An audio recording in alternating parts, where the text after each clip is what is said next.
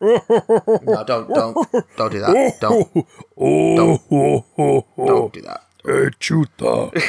Um, well, there we go. That was the Waller. We recorded all the different laughs that we can use in the edit. Brilliant. There Hey, we are. there we are.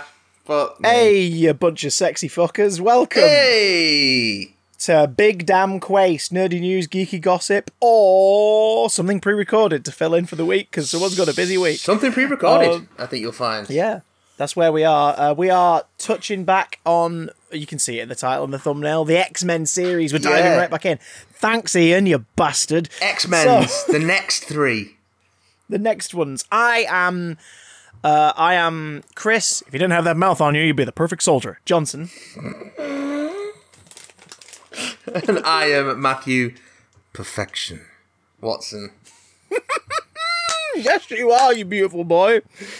Um, before we kick off, Uh, you went to the cinema yesterday. I, we finally uh, vent- wrapped ourselves up in uh, protective Hazmat equipment suit and and- ventured to the cinema. Did you wear the big condoms from Naked Gun? I wish. I wish. um, Cut out little eye holes so you can see the film. uh, we went to the Printworks Vue in Manchester to see Ooh, Bill and Ted Face the Music. Um, holy shoot! Thoughts So- on the experience? thoughts on the experience? Um, Because you could, because you, if you, if you, if you want, you could record a quick review, upload it to the YouTube. I'll do a thumbnail. and We'll put it out there. I could, but I'm not going to do that. Fair enough. That either means good things or very bad things. No, it doesn't. It's, um, it's not. It's not. It's not a reflection on the quality of the film. Um, it's just something I'm not going to do. Uh, so He shan't commit because he needs to have a shit. Yeah, Um, yes, uh, and other things as well. Uh, so I don't you like get- going get- out in public right now. Yeah, did you did you drive there? So you were in your own We drove. your own self-contained drove there. hazmat vehicle. We wanted to go to the Lowry one because Yeah. they have the individual seats, Mm-hmm. individual recliners, so it's much more spaced out. But the Lowry one wasn't showing Bill and Ted Face the Music, and it wasn't showing anything that I actually want to watch.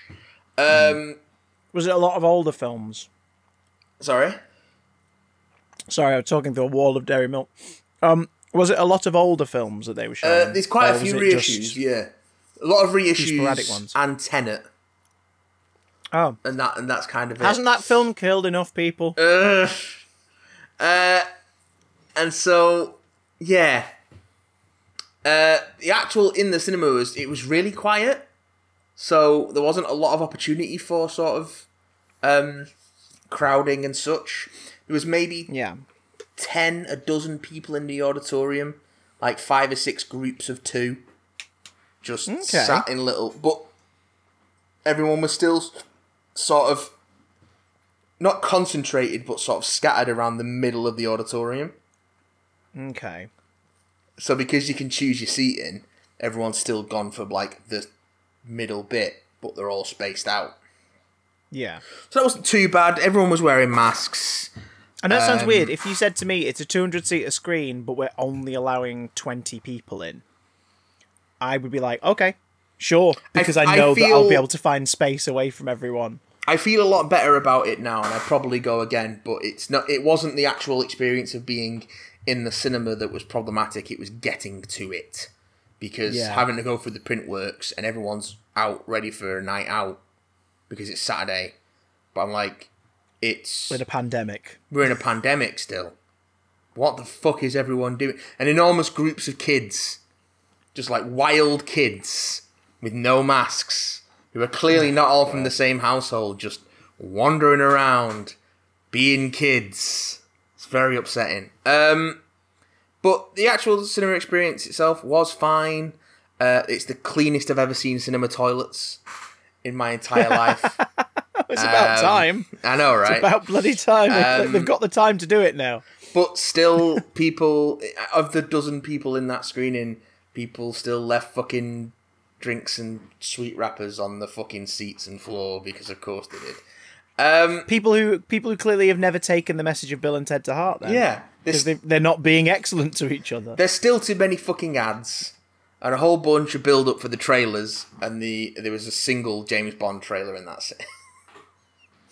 Because there's nothing else coming out, and That's- that's, not that's even coming out anymore.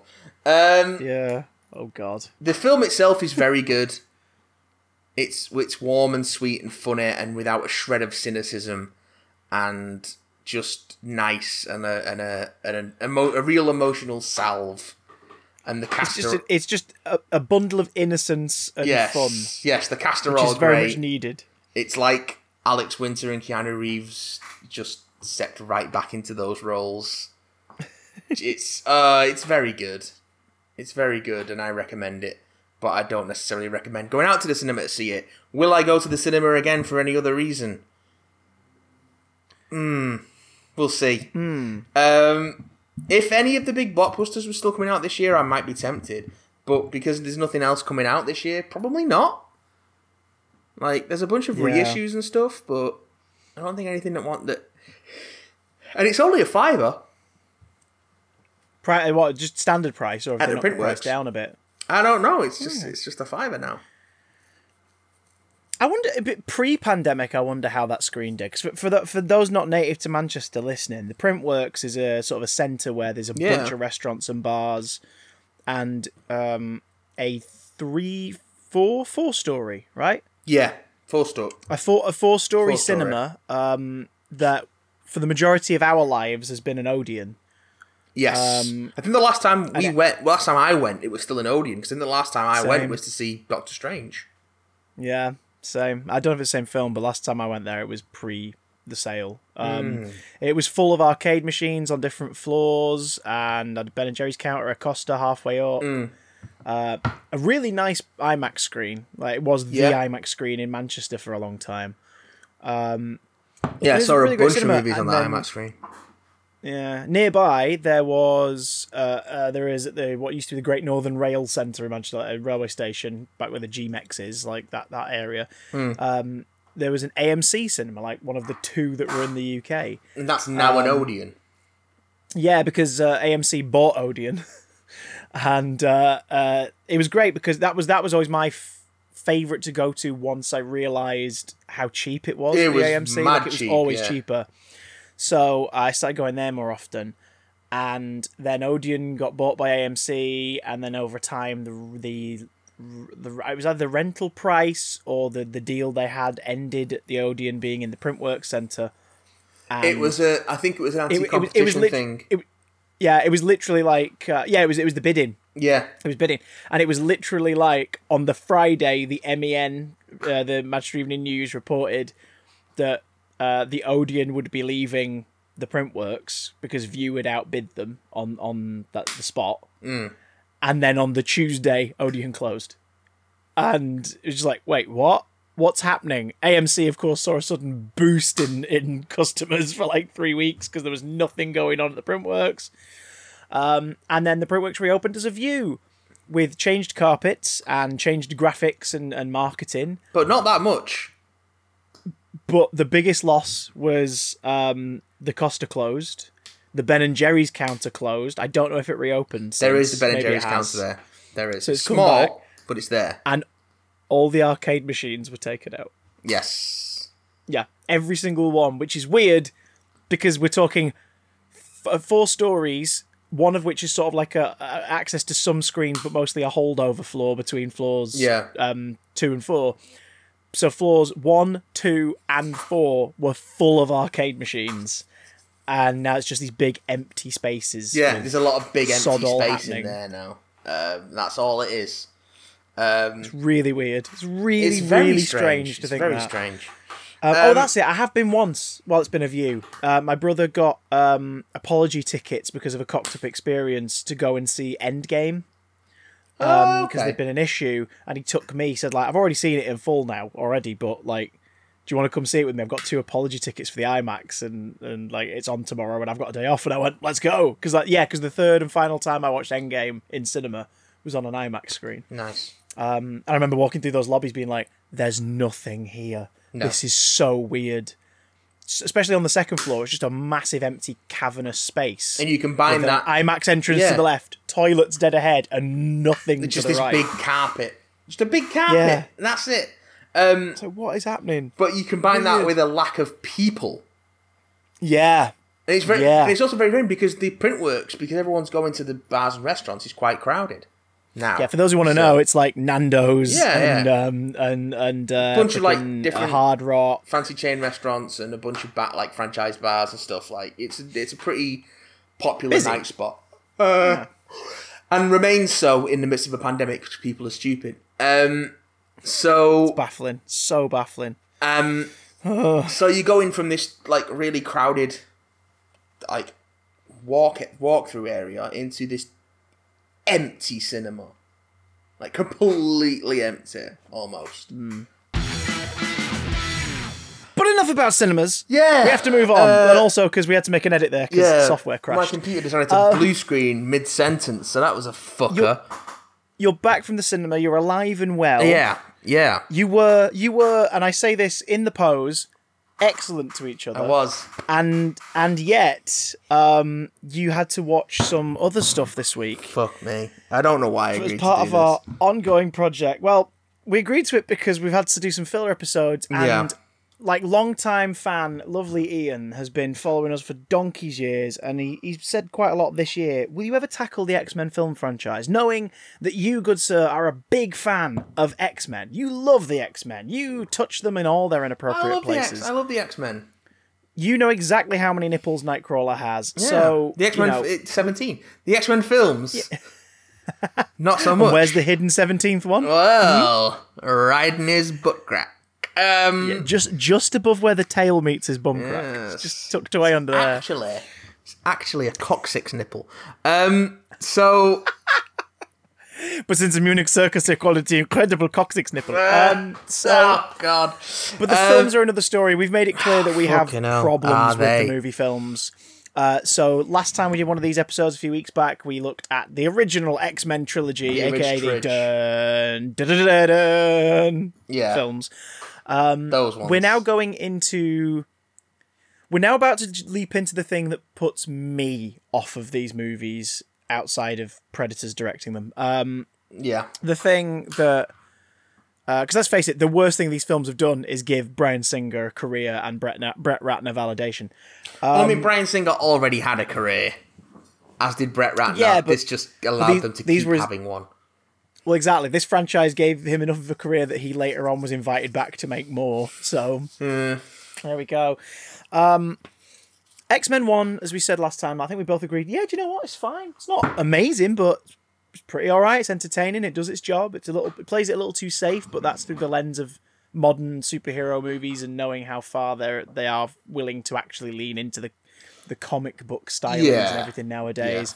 Uh, X Men Two is a pretty solid action flick with some good performances in it, and um, probably the so far probably the best actual script in the series out of the first three. X Two is probably the best written Yeah, I'd say so. um, in terms of pacing and character motivations and actors like Brian Cox and Ian McKellen and Patrick Stewart getting to really wrap their, their well, teeth it, around it actually has and- characters, which is more than yeah. more than me getting the others. and then um, uh, X3, which is not great, but uh, not as bad as I remember it being. Um, but I think that's because I was aware of what I was getting into Yeah, when I watched it yeah. Um, It's it's more boring than anything else. yeah, Kelsey Grammer's than great. bad. Uh, inc- increased screen time for McKellen is great, but Magneto's character is so freaking all over the shop, so Yes. it almost feels like a waste. And by this point, it's very clear the franchise only has eyes for one character.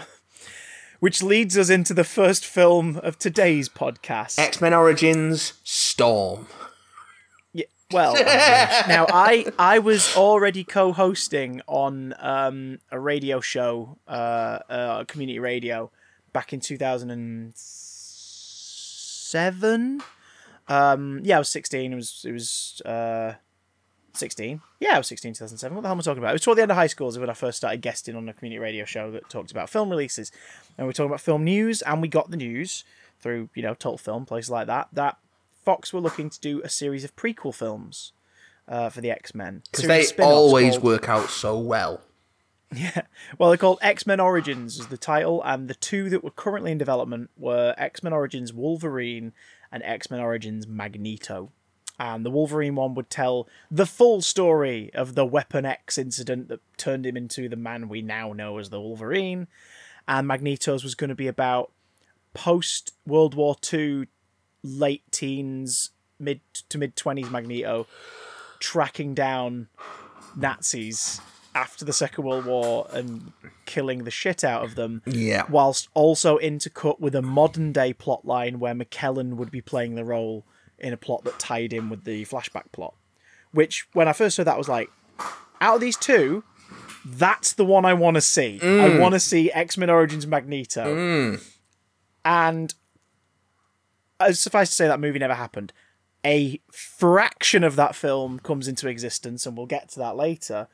Um, but the main reason these films, including one they were going to do about Storm and one they were going to do about Nightcrawler, these did not happen because of the critical uh, reaction to X Men Origins Wolverine, released in 2009. This is the first film to really show you that none of them give a fuck. No one gives a fuck. the the canon or the story arcs you've seen over the last three movies. Or at least if they did, those pe- the people that did give a fuck are no longer involved. Well, put it this way: the director's Gavin Hood, who after watching this on Blu-ray, went into the special features and started a big deep dive because there was a lot of promotional material around X Men Origins Wolverine. Do you remember it being on bus like buses for months? I remember. posters on buses for months. It was just Hugh Jackman there in his white vest, and occasionally you'd have the other cast members behind him in a row, the other members of, um, I guess, Task Force X, like which doesn't make sense because that's Suicide Squad. Yeah. Um, what were they called? Were they given a name in this film? I don't- Team I- X. Team X. Was it Team X? There it is. Team X, which that- makes that's a bad no sense. It makes no sense because X in X Men comes from Xavier. and This has got fuck all to do with Xavier. yeah. Um, well, they they they they used the weapon ten thing later Weapon on, X, Weapon yeah. X, but that's Ro- later Roman on. numeral for Roman numeral for ten. like, numeral 10. okay, okay then. Oh, Danny Huston's Um, not good in this. Um, No, he's not, and he's a great actor, but not in this. Um, Gavin Gavin Hood talks a lot in the special features about how um, the the scene that really gives it away is he talks about the Weapon X procedure. So the procedure where Wolverine Yeah. is infused with adamantium because he's the only mutant who could survive the experiment. Why is this experiment a thing they're planning? Mm, you find out later, but uh, he talks about the set design of that room and how he says it's not exactly the same as you saw it in X2. It is the same room, but we wanted to play with levels. We like the idea because like Stryker and his team are playing God, so we wanted them to be elevated above the tank that Logan is in. So that's why there's platforms and they're up high looking down. And uh, we wanted to sort of show the the, the, the kind of the, the, the, the incubation of Wolverine. Like he's the, Logan is going in, and the Wolverine is what will be born afterwards. So it's a more tightly packed tank. You have all these giant things sticking into him, holding him in place. He's completely contained in there. And, and he's talking about like why they made the decisions they made for the design of that room. And you're like, all of these decisions make sense in terms of his, you know, the thematics. Sure, great. But he keeps saying every now and again, and it- it's not like it was in X two. Um, and that's okay. But he also keeps referring to the fact that it's the same room from X2. but it's clearly I mean, not. X2. Yeah. It's clearly not that room. Like the tank could be similar at a push, but like mm. you know, the adamantium's in a boiling pot behind it, and there's a a, a a great thing above it that clearly is what the person's lowered in on, Yeah. and and it's big stony like pi- pillars with tiles and so that sort of shows you the mentality going in was oh we're telling our story. If it contradicts the previous one fuck it. Like ours is what it is now. Mm. and it's like okay sure. But this is the film that starts the ball rolling on the future ones not giving a single fuck about continuity No. or, or No, it- it- character oh. traits or i mean let's begin with logo the, opening in this film is kind of cool. Um with jimmy little jimmy uh, Yeah. waking up and and he's he's always unwell. Little, it's like late eighteen hundreds America, and little, little Jimmy's always unwell, and his his friend uh, Victor. Um, all this is loosely based on the story Origin. Um, yeah. they, they sort of they sort of like truncate the plot of the middle of that book into two minutes, where yeah.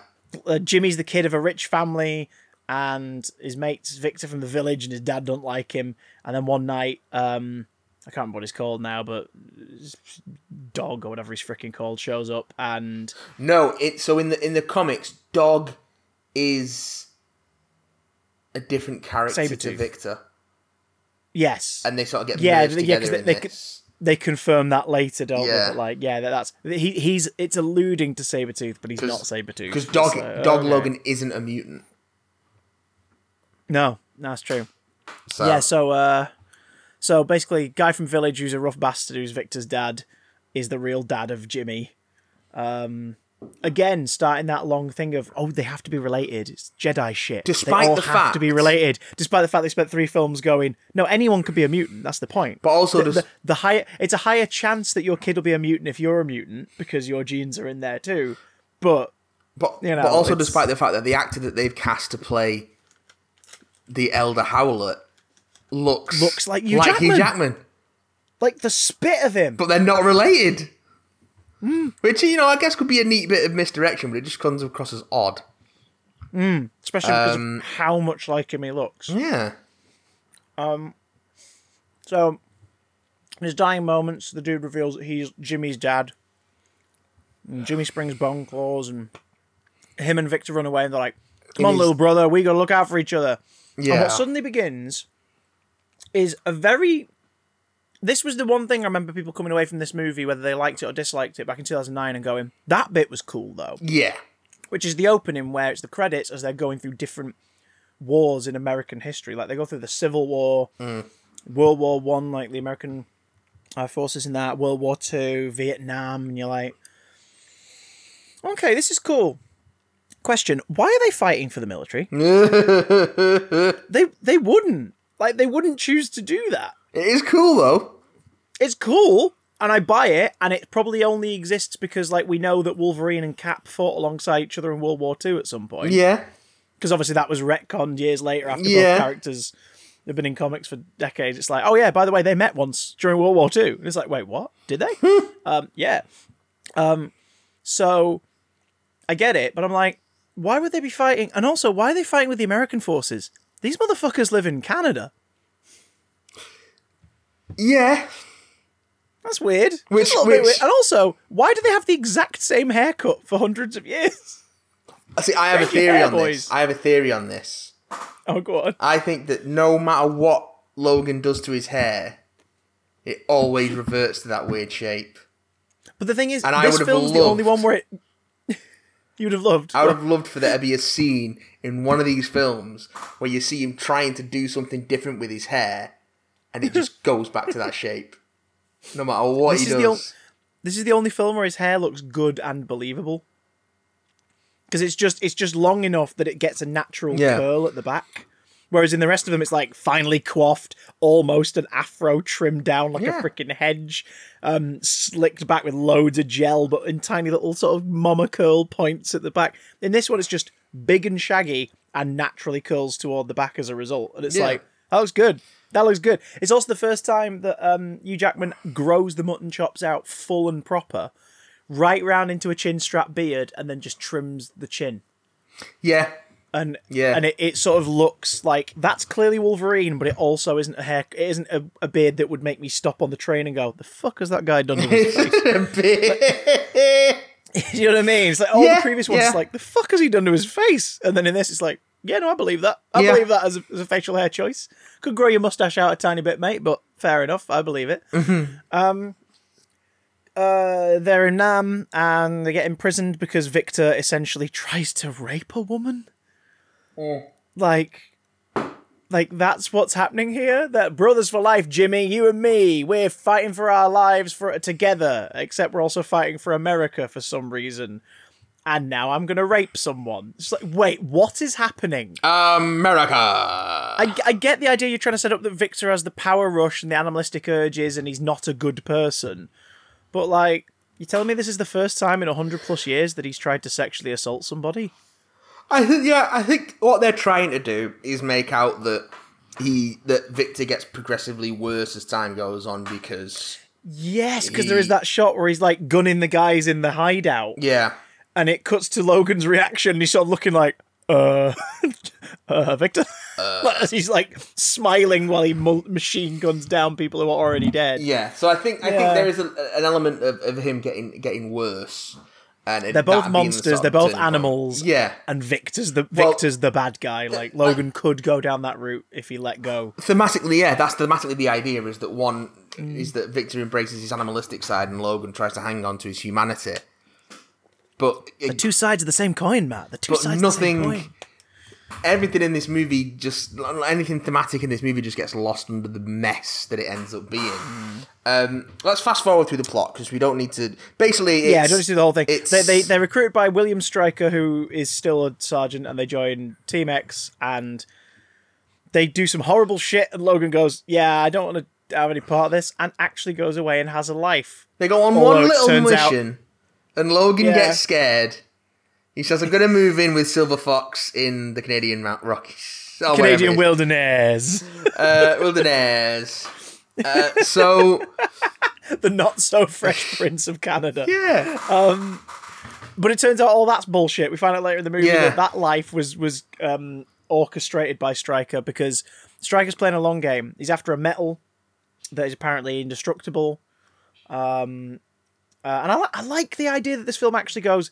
So here's what adamantium is. yeah, yeah. Like it's a co- it's a composite, but the key ingredient is this stuff from a meteor fragment, it's um, star which is metal. why it's yeah, which is why it's so rare. I love that the whole they keep saying the same thing. It comes from the sky. And it's like that's kind of a great idea. It really sort of makes the idea of this thing that we've seen for three movies looking more like metal than how it fucking looks in this film. Mm. Um, is is like proper sort of like no wonder Logan is the only one who can survive the treatment. We don't even know what this substance is. It's not something you find on Earth. no, So Stryker's long game basically is to create a giant super weapon mutant, uh, powers pulled together, and um, Logan is sort of the the penultimate test trial for it. yeah, Because if Logan can survive the adamantium bonding to his skeleton because of his healing factor, then Weapon Eleven will be able to do it using Logan's DNA. Um, but we'll get into that shit. Um, pluses, positives. I really fucking like Liev Schreiber in this movie.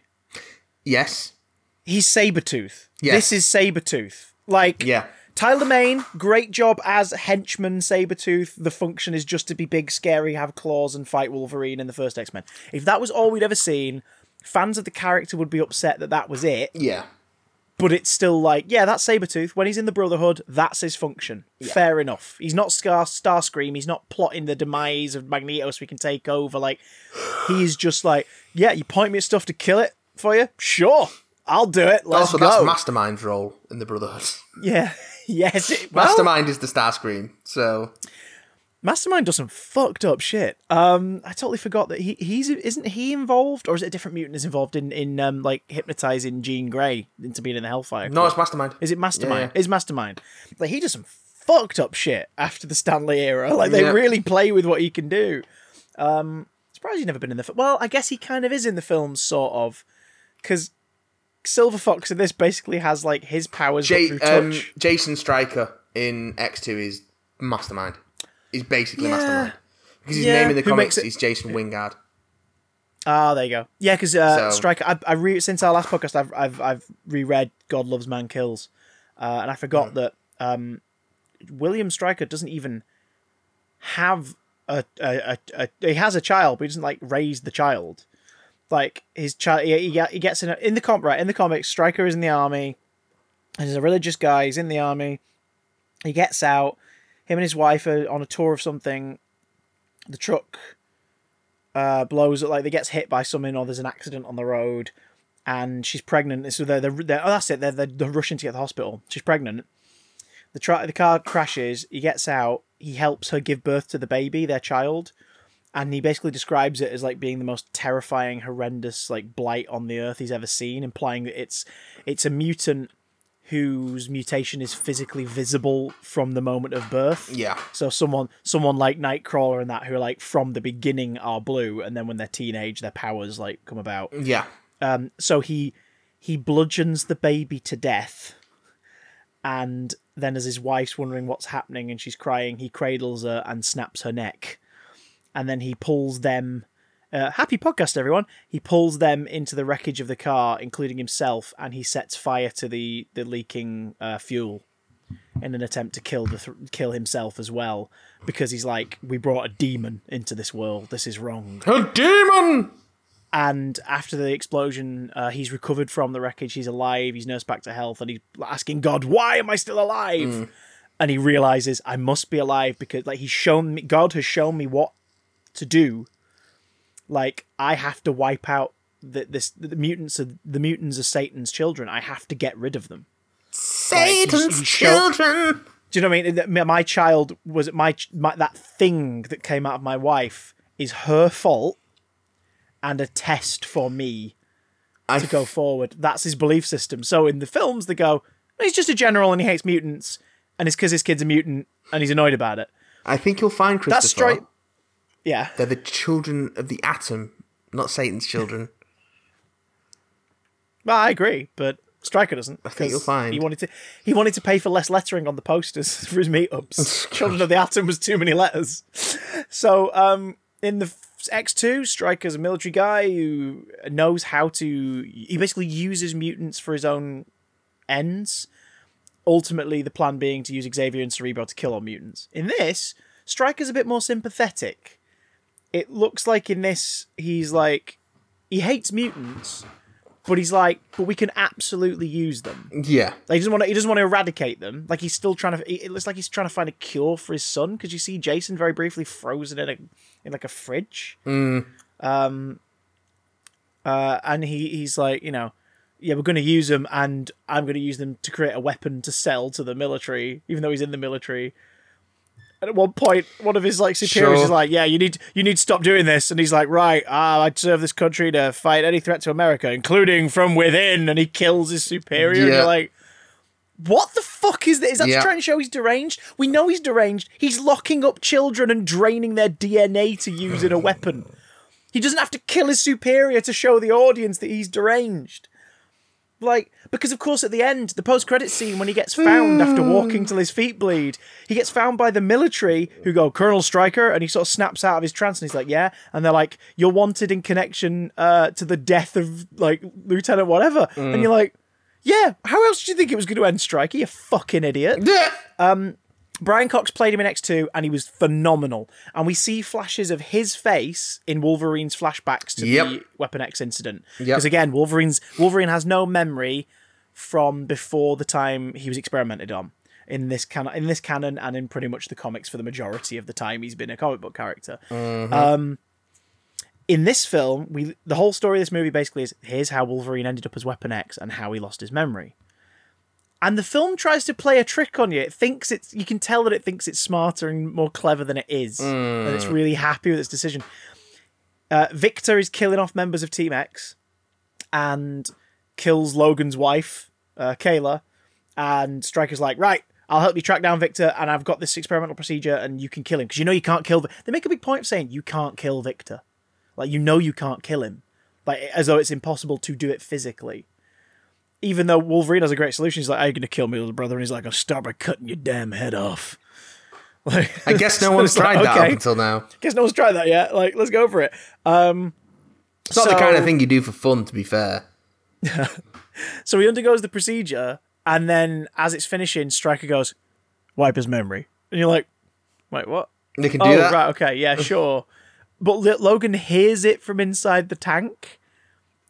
Roars, gets out. We have a not as cool version of the the shot from the flashback at X2 where he like comes out the tank screaming, covered in blood. Mm. In here, he just sort of.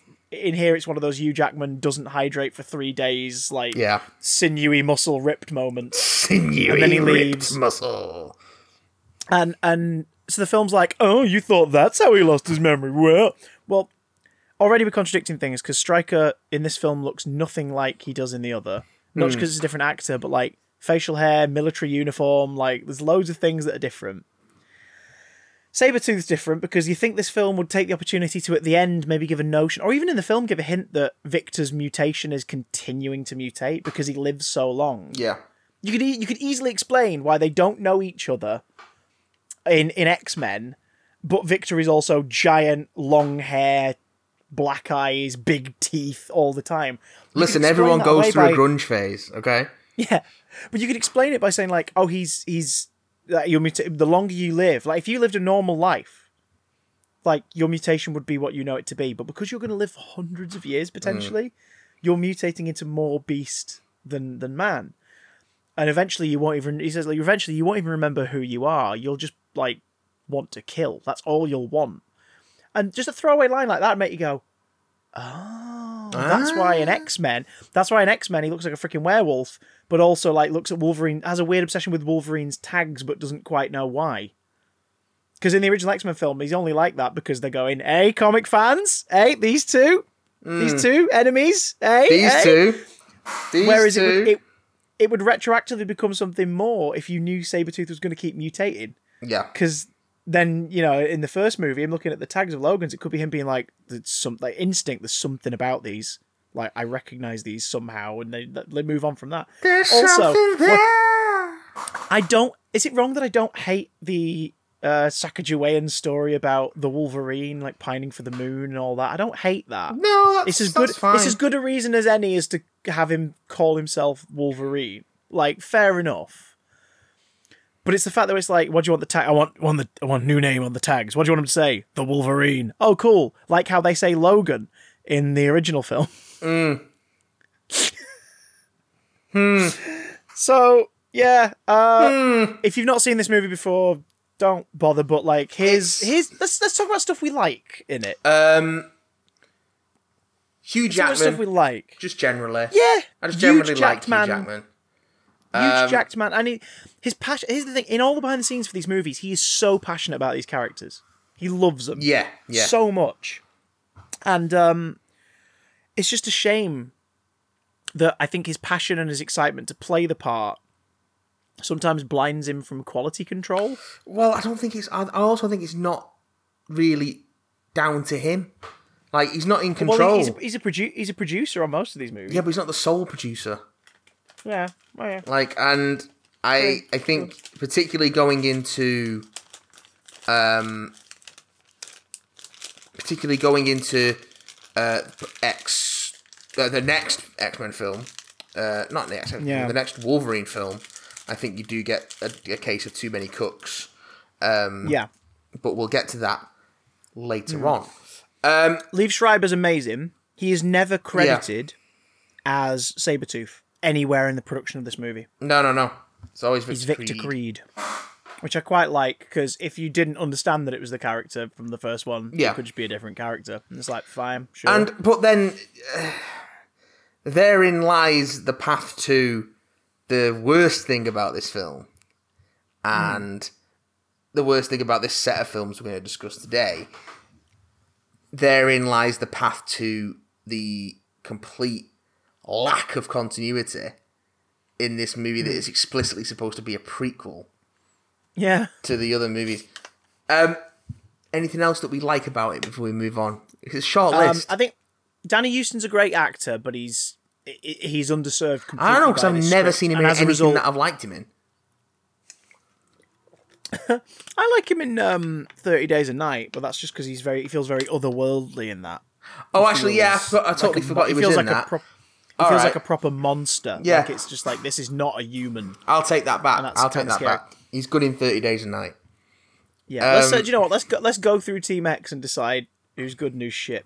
Um, will.i.am makes his acting debut as John Wraith. Um, yeah, no thanks. I like the way I like the way Wraith teleports. Like I like Yeah. the fact for that split second you see him his body deconstruct. Yeah, So like when he reappears, you see a skeleton, then like the organs, then the flesh, then skin, then he's there, and it's it's really quick, and it's like that's neat. You Yeah. found a way to do teleportation that looks different from the last time we saw it. That, Yeah. That's good. It's, I mean it. It's a performance. It's, It's- nothing special. yeah. There's nothing. Yeah, it's fine.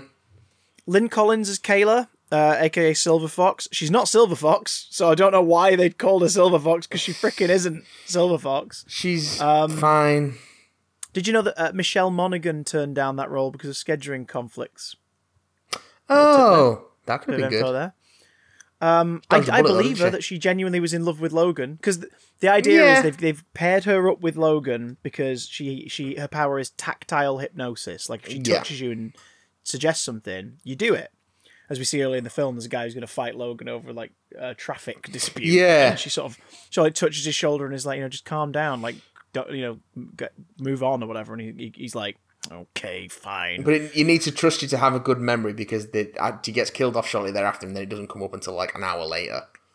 Yeah, but it but then there's a throwaway line where she tries to Victor's choking her and she's like, "Get off me!" and he's like, "It doesn't work on me." And it's sort of the one bit of proof the movie offers that maybe it didn't work on Logan either because it's a healing thing or whatever. Um, like who freaking knows? So I I, I think the way Lynn Collins plays it is nice, but it's just a. Uh, Yeah, it's a, it's a, Kevin, I- Kevin, it's a- most of on. these most of these roles are not due to the actors. It's due to the the, the parts being. oof, the script Hmm. is pretty bad. Kevin Durand clearly is having fun playing uh, Fred Dukes, aka Blob. Um, Yeah, It, it's two prosthetic muscle suits. A- ADI did worked on this. I love them. Amalgamated Dynamics Incorporated. Yeah, yeah. Effect House. Who've been working for years. They're wonderful, but this is at the start of the turn of the business because nowadays they are a digital effects house first yeah, and a physical prosthetic effects house second because unfortunately the demand for CGI is higher now. Um, which sucks because these Yeah, guys do some sucks. incredible crit like Pumpkinhead, Alien and Predator franchises prior to the two most recent entries. Like yeah. You know, they, they do phenomenal work. Uh, uh, Pennywise, they designed Pennywise for the first It film. Like they, you know, they're they're phenomenal. Um, this is one of the first movies where their job was pro- primarily CGI effects. It shows Logan's claws look fucking awful in this movie. And why do they need to be CGI? Why do they need Exactly. to be CGI in this when they've been they practical and everything else? They look like they're the second to last layer before the final details. Yeah. They, well, they look so bad. this But then their practical effects look really good because yeah, Blob's the two suits for Yeah. Blob look phenomenal. They look really, really good. I hate the idea. Oh, David Arbor auditioned for this role apparently, yeah, I can believe that. but was turned was turned down for being quote too fat at the time. Unquote. Yeah. Yeah, What the hell? Um, but I, I hate the fact that Blob isn't big already. Like his power in this is basically just he's indestructible. Like well, that's that's, the thing. It, it is part of his mutation that he is uh, just enormous. But his actual his actual power is yeah, he, he can increase his mass, Hmm. um, and basically become immovable. That's his Yeah, actual whereas in powers. this- Whereas in this, it's he's immovable and super strong, and then gets fat because he keeps eating. It's like, okay. Mm. And the bl- the blob bub thing is fucking painful. That is that is awful. It's awful. It just doesn't work at all. Sorry, so yeah, you were saying about the the leaked. Yeah, uh, this movie, this, movie okay. Yeah, leaked. This was one of the first high profile leaks, wasn't it? Um, yeah. Like, the internet suddenly got hold of it before it came out in cinemas. the whole thing leaked online, uh, with quote unquote unfinished effects.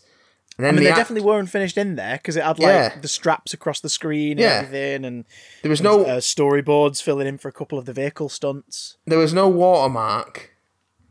It had unfinished alternate visual effects and it had a different font for the credits. But by all accounts, ah, Oh, The- oh right, yeah, no, I know which one you're talking about. Yeah, but the effects weren't actually that different. So it's not like it wasn't. It wasn't like completely. They really didn't look mean. that much better in the final result. Um, yeah, it's it's it's we love just a ADI, mess. but it, it's not. It's, not, not the finest good. out for visuals. it's not good. But when it comes to the practical stuff, the practical stuff is tasty. yeah, but Dominic think Monaghan as uh, sorry, go on uh, Dominic Monaghan. Yes, as Bradley. yes. Um, Chris Chris Bradley. Um, uh, who I was like, which character is this? Then I looked him up. Yeah, he's literally just called Chris Bradley. Yeah. He's bre- previously gone as gone under Bolt and Maverick. Um, whose superpower is basically uh, technokinesis. yeah, Um, It's a really brief role. He's very sweet and endearing in it. It makes sense that he'd be on a military task force because he can short out communications and and like when the lift gets turned off to stop them going to the uh the, the crime boss's floor. Of course, he just like concentrates and the lift starts moving again.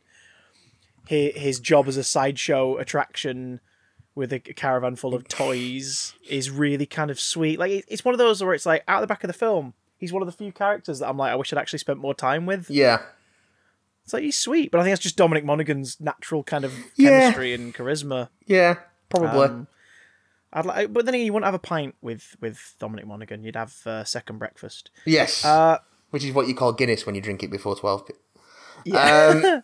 uh, Taylor, I'm gonna go. I'm gonna go in order of the cast list I've got here because uh, it will become clear why he's not a member of Team X, but uh, Taylor Kitsch, uh, in his in his rise to Sam Worthington part of his career, Yeah, yeah. i.e., was being put in everything for a couple of years, plays Remy LeBeau, but he was so good at poker that the guards at the prison called him Gambit. Like, Um, Taylor Kitsch is fine, but the Yeah, again he plays it fine. Shit. he loses his accent. He's got a Cajun accent when you first meet him, and then later on he's just American, like Well, more uh, flat American. Again, all the films that we're that we're talking about, well, particularly the next film we're going to talk about, there's some accents that go missing all over the place. So we can talk. We can, yeah. He's he's the least worst offender in this. Wunderbar.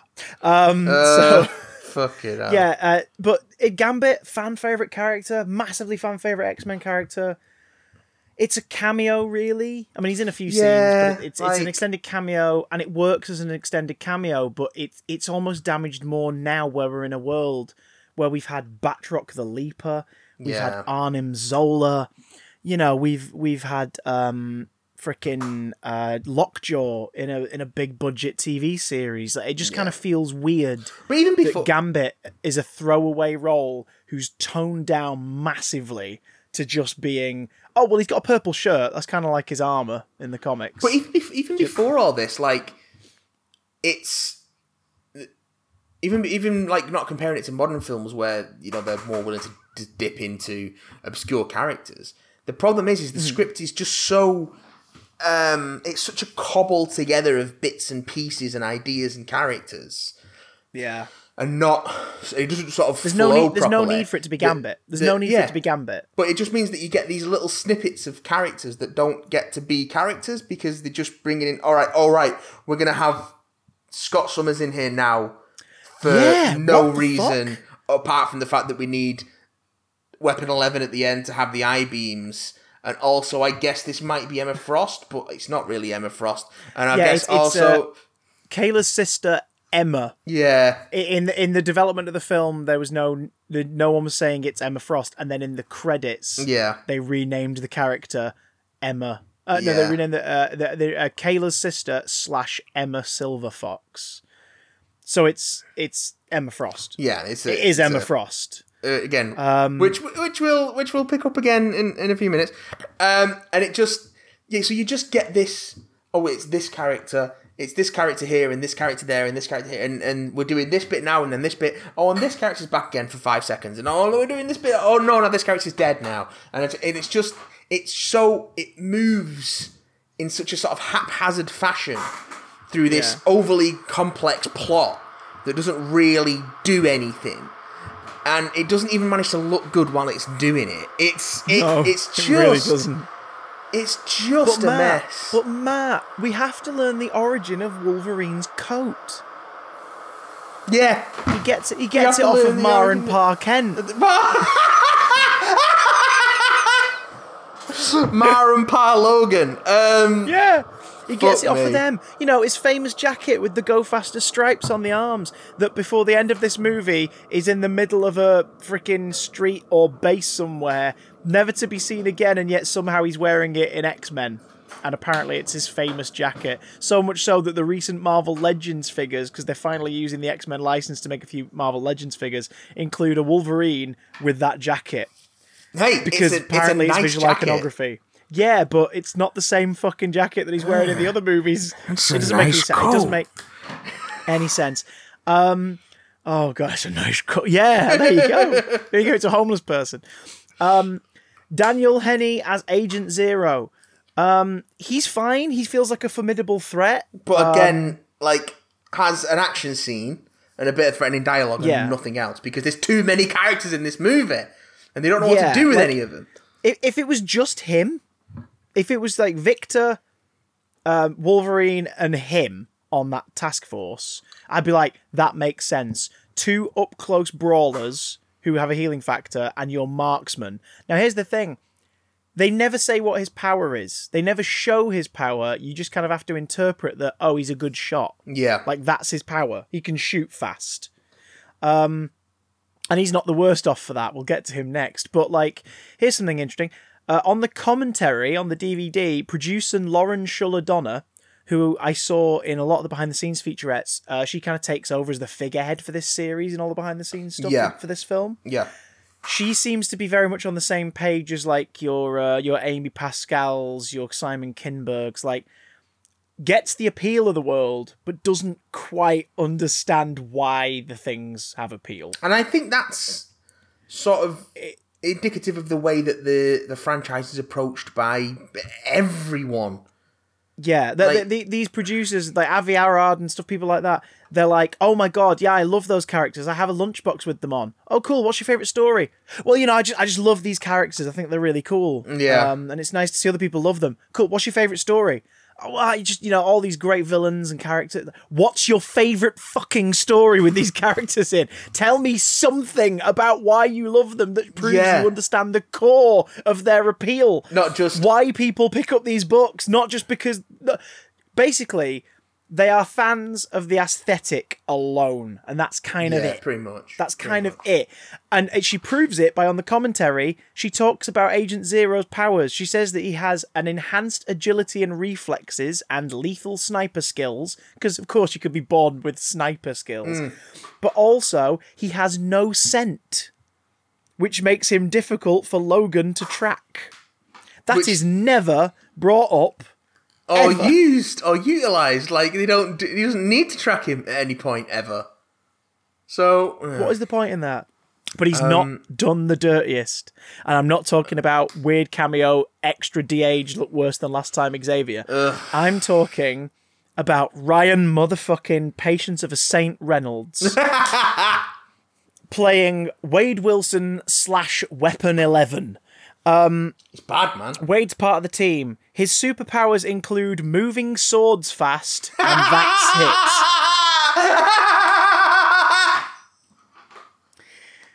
Wade Wilson, his superpower is moving swords fast and liking swords. Yeah. That's his superpower. and talking Um, a lot.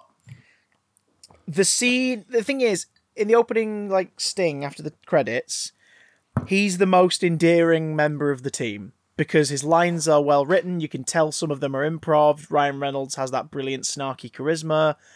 He's downplaying it, and it feels like he's beha- he's trying to behave himself. Like the bit in the lift and everything is mm. really funny. Mm. And then he comes out and he deflects 4,000 fucking machine gun bullets with his swords, and it's the most disgustingly stupid thing you've ever seen. And not in a fun way. And it's- just dumb as fuck. And it's wonderfully really bad. parodied in um, In Deadpool 2. in Deadpool 2. Yeah, like brilliantly done. Um, and then Wade is implied to be the first killed by Victor. And the later on we find out he was never killed by Victor. He is the basis for Weapon 11. So before they experiment on Wolverine, they've already selected Wade to be Weapon 11. He's been frozen, comatose, whatever, but his skin is fucked up. They have recently put the adamantium into him after the success with Wolverine. Um, he has katana blades in his arms that would not fit in his arms because he wouldn't be able to bend his fucking arms. Um, He's a soldier who doesn't need to bend his arms. yeah, which Or could easily his be mouth. solved. It could easily be solved if they were just like six, seven inches long. And Yeah. You'd still be like, yeah, those are blades. I could still be hurt by those blades, and he could fit them in his forearms. It doesn't make any friggin' sense. Um, he's had his mouth welded shut during the process. The way he behaves implies like brainwashing or or memory erase erasure, because he's clearly not weighed anymore. Um, so shutting his mouth doesn't make any sense. Um, because then if, if he's out in the field, how the hell do you find out like if he's in trouble or if he needs cover or whatever? You would be you couldn't like communicate with them to let them know. Mm-hmm. But they do it because Stryker's only problem with Wade was that he had a mouth on him. Uh, in the promo materials attached to it, Ryan Reynolds, there's a lot of these promo stings where each of the cast members talk to camera in character and I remember it was in the press kit around the time. Um, and he does it, and they keep referring to him as the Merc with a mouth. You know, Deadpool's moniker. He seems to neither be a mercenary or have a mouth. Have a mouth. So- Um, he ha- he has burn marks in his on his face, scars that imply that his eyes were taken out and put back in. Yeah, well, Which we, we then find out they were- got yeah. Cyclops' optic blast, which once again don't operate correctly. They set things on fire and melt things. Mm-hmm. Like Cyclops' power is that it punches shit. It's a laser beam that pummels you into the ground. Like if Cyclops shot you with his eyes, folks, you wouldn't set on fire or burn up. You'd fly across a fucking football field. Like that's what the power is. Yeah, he's, And when his Cyclops eyes uses don't it in this- create heat. They're a Yeah. portal to the punch dimension. Yeah. yeah. Yes, they are. Um, uh, because like, they seem to get Gambit's kinetic stuff right in this. It's about like energy manipulation and explosions of energy and force, and it works. And like attaching it to objects Yes. and throwing it. For some reason, he can also make cards float. But sure, it's just about a visual flourish. But it, it's it's Deadpool, the eye beams, and Cyclops, with the eye, beams. This is fucking stupid. But hey, but Matt, when his eye beams are about to set off, the scars up and above his and below his eyes burn, and they kind of look like Deadpool's mask. Yeah. Don't you love that, fans of this character? Yeah, I love it. I love it so In the much. special, uh, I mean, to be fair, he's got one up on the Deadpool. Deadpool, he teleports, which Deadpool in the comics did for for years with a be little device on his that- belt. Yeah, that's not an inherent power of Deadpool. But that's the thing. And Deadpool's power always in the have it. comics. Deadpool isn't a mutant in the comics. No, he's made. well. He's given a healing factor. Yeah. he's given a healing factor based on Wolverines, whereas in this he's given a skeleton and a healing factor, and eye beams, and katana blades, and teleportation, and something else probably we don't know. Um, And also Stuntman the, Scott- the most stupid character name drop I think I've ever heard. yeah, we put it in the pool, the Deadpool. You're like, It's what? what? That's not what. special That's not what a Deadpool is. In the special features, they really go off on the fact that like he's a fan favorite Marvel character. People love him, and we can't wait for them to uh, get to see him in this movie. And you're like, you guys really have no idea what you've. They don't. They really don't No know what they. They don't know what is good about what they're trying to use. They don't know why people like it. I don't know how much of that final part of the film stars Ryan Reynolds. I think maybe a couple of close-ups of the eyes are Ryan Reynolds because Yeah. Weapon Eleven is performed by stunt performer Scott Adkins. Yeah. And he physically it's a great job like those i watched it behind the scenes the flips and kicks he's doing Yeah. he's doing without a wire like he can like propel himself across Yeah. a room and cartwheel like five times it's like this guy's a phenomenal performer it's a shame that he's been attached to this piece of shit Yeah. Um, it's i was a i was a deadpool fan at the time and i was just like the fuck are they doing like why who thought this was a good idea Yeah. And it's very indicative of the whole film really it's like they don't it- know what they're doing It might all don't worry. be. It might all be Scott Adkins because facially, he's quite similar to Ryan Reynolds, especially Hmm. Yeah, around the true. eyes. So Because all it would take is a bit of again, like the ADI Yeah. prosthetics work on the design is good. It's just not Deadpool. Um, yeah, they could have just done the grooves around his eyes and on his cheeks to make him look a bit more like Ryan, using a cast and then like blowing it up slightly, or it's possible. Um, the film ends in a way I wish we all. Uh, I think we all wish we could have experienced, which is uh, an adamantium bullet to Wolverine's brain makes him forget things. well, no, he doesn't. Specifically, it doesn't, penet- it doesn't. Does it penetrate, he- I don't know if it penetrates, or but is it it just definitely like it rattles his definitely head? It, it rattles his his brain, brain. around in there. No, I think it penetrates because the wound takes a bit longer to heal, Oh yeah, and and and it's sort of like you can see it's not it's not skull directly beneath the wound as it's healing over. It's not the metal surface. It's sort of like flesh. yeah. So I think it penetrates his head. So basically, it's the is it uh, the Simpsons where we learn there's a crayon in Homer's brain and they take it out and he gets smarter. It's basically that. It's Yeah. like what the fuck. But it's not just that. It's not the fact that that's just what happens as like a twist ending. Stryker has adamantium bullets, which he explicitly is using to erase Logan's memory. Yeah. the doctor who's created the adamantium, she pops up in a couple times and she really goes for it. She's a real bit part. But she's Oh, really yeah, going yeah. for the idea of like, this is not. You can tell without ever saying it. This is not why I got into science. Yeah. like what the hell is happening? Um, she uh, she's like, you know, those won't kill him, and he says, don't have to kill him. Just want to take away his memory or whatever it is. No, it's like um, Fuck she, I think she's like, oh yeah, if you shoot him, he'll just regenerate, and he's like, oh yeah, but his memories won't. you know, his memories won't. You're like, wait, your plan is to shoot him in the head and make him forget things. Great plan, great plan. bullshit, bullshit, bullshit. But of course, he forgets things and he runs away. And this movie's shit. And it had several post-credit sequences uh, on release um, in cinemas. Different cinemas got different credit sequences. Um, the, the two most prominent ones are when uh, uh, Stryker is stopped from his never-ending walk Yeah, to be questioned about the death of uh, General Munson, and the other one is uh, in the rubble.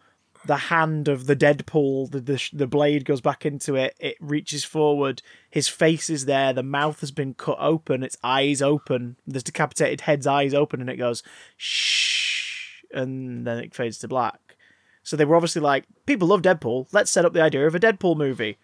I don't think anyone wanted to see a Deadpool movie featuring this Deadpool. No. So I'm glad that never happened. But hey, Ryan Reynolds' love affair with the character continued, and it eventually led to good things.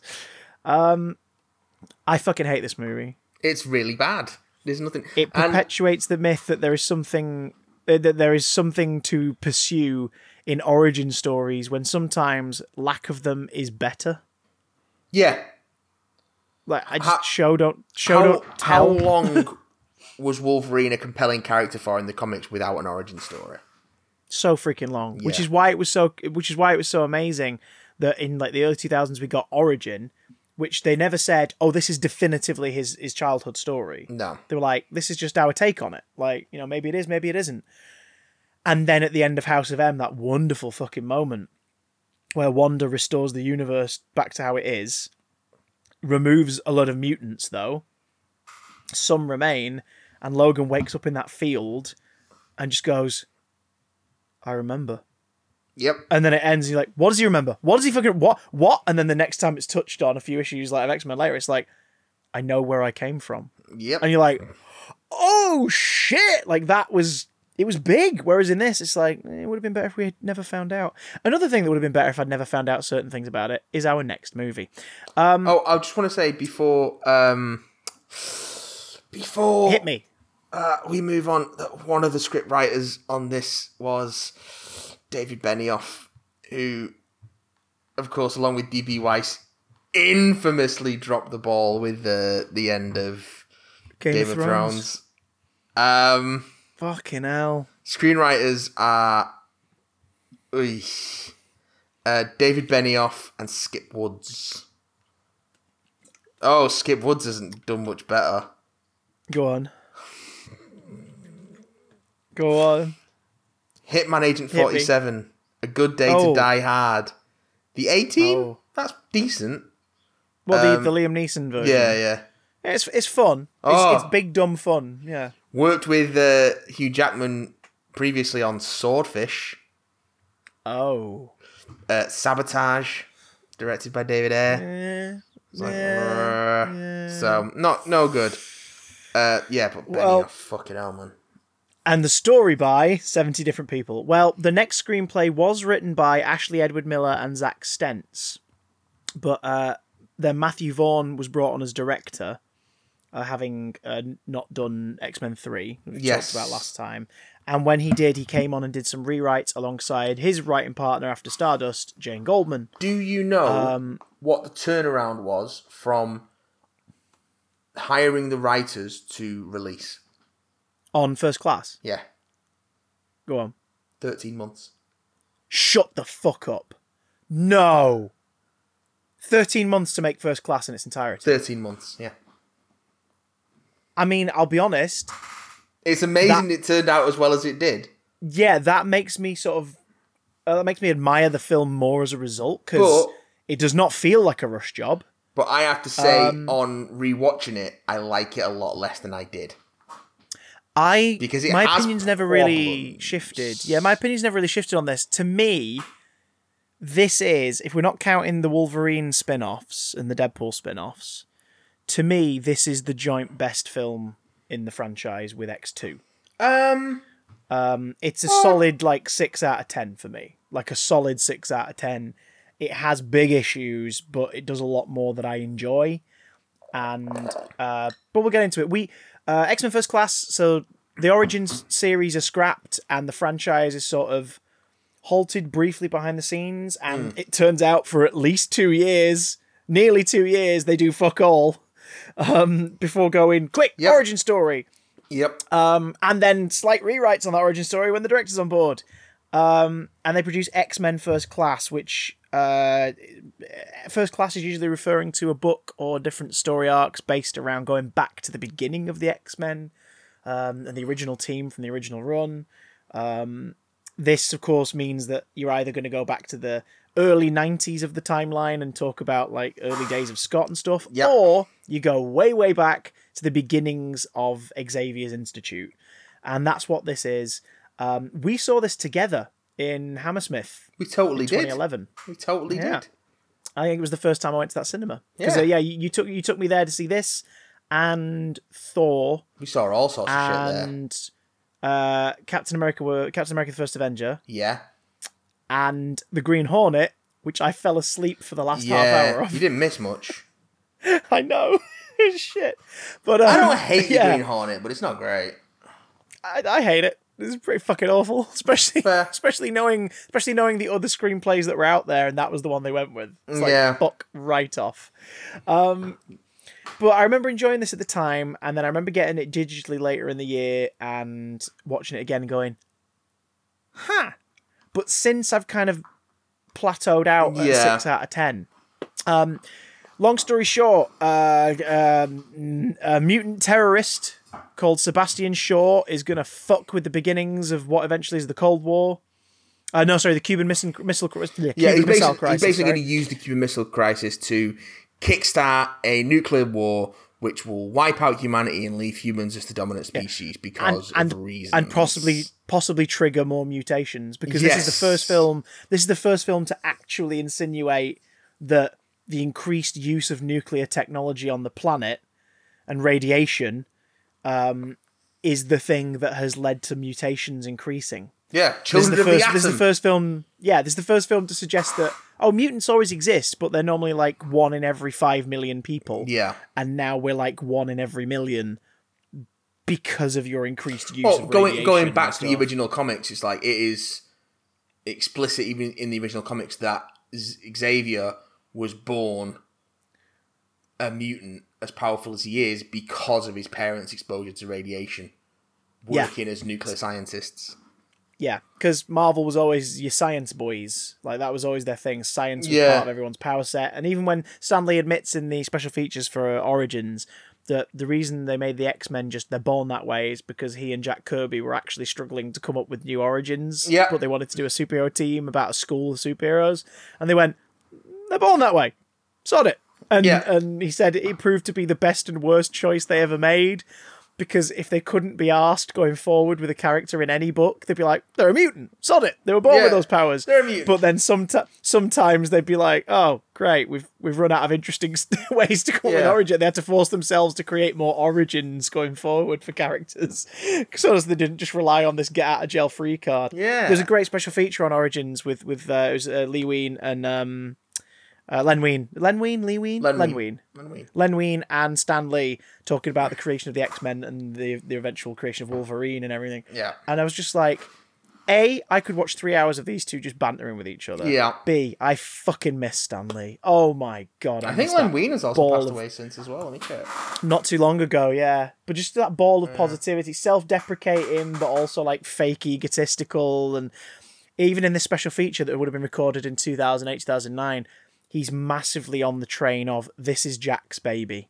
Jack created these things. I just put words in their mouths and gave him some ideas. Yeah, Len Wein passed can- away in 2017. Yeah, yeah. Um, I know, I know. Obviously, there's slightly bigger priorities that he would have had in his life, but I hope he got to see Logan. Like, because holy Yeah, shit. one can hope. Do you know what I mean? Like, Yeah. your creation is in this fucking masterpiece, which we'll get to in like seven specials time. Yeah. Um, So X Men First Class is uh, Sebastian Shaw's taking advantage of the Cuban Missile Crisis to try and wipe out a bunch of humanity, and the only thing that can stop him are a recently graduated Oxford professor of uh, sciences and mutation, Charles Xavier, and his adopted sister Raven, um, uh, a CIA agent called Moira McTaggart, who is investigating the case, uh, a another character who I, I was like the, the guy who helps them who runs his facility. I was like, what is the name of this character? What is he called? Uh, and apparently, let me find this. He is called, and I shit you not. I wish I was making this up. His name is. Fa fa fa fa fa fa fa fa. Um, oh, I can't find it on this list. Uh, his name is the Man in Black. he doesn't have a name. Even though he's one of the more prominent characters in the movie. Uh, Ma- Man- oh, that's it. Man in, Man, Man, in black, suit. Yeah, Yeah. Head of Division X because it's called X for some reason. because it's always has to be X. Yeah, and it's a shame because Oliver Platt, who plays him, like has some really nice beats in there. I fucking love Oliver Platt, but yeah, him and that whole sort of plot thread literally get dropped about halfway through the Yeah. movie. he's and he's like, a function so oh. that they have a base to play with. I, I think it. I think it's got the and then and then they and then they fuck off from the base anyway and go back to I, Xavier's I, I think it is, li- it is literally a whole chunk of the movie that serves no purpose other than to make the movie longer. yeah, Like it's, um, it- and it then is- yeah, uh, uh, and then and then even aside from that, the extra subplot of a movie that they absorbed from its pre pre production stage. yeah, they swear the that other- they didn't use any of that script, but I I refuse Bullshit. to believe it. bullshit because the best scene in the movie is the pace, the writing, the performance, the execution, and the action of it is hands down something that has had a lot of thought put into it. Yeah, It's definitely been nicked from it because the other main character is uh, former concentration camp um, uh, uh, uh, victim.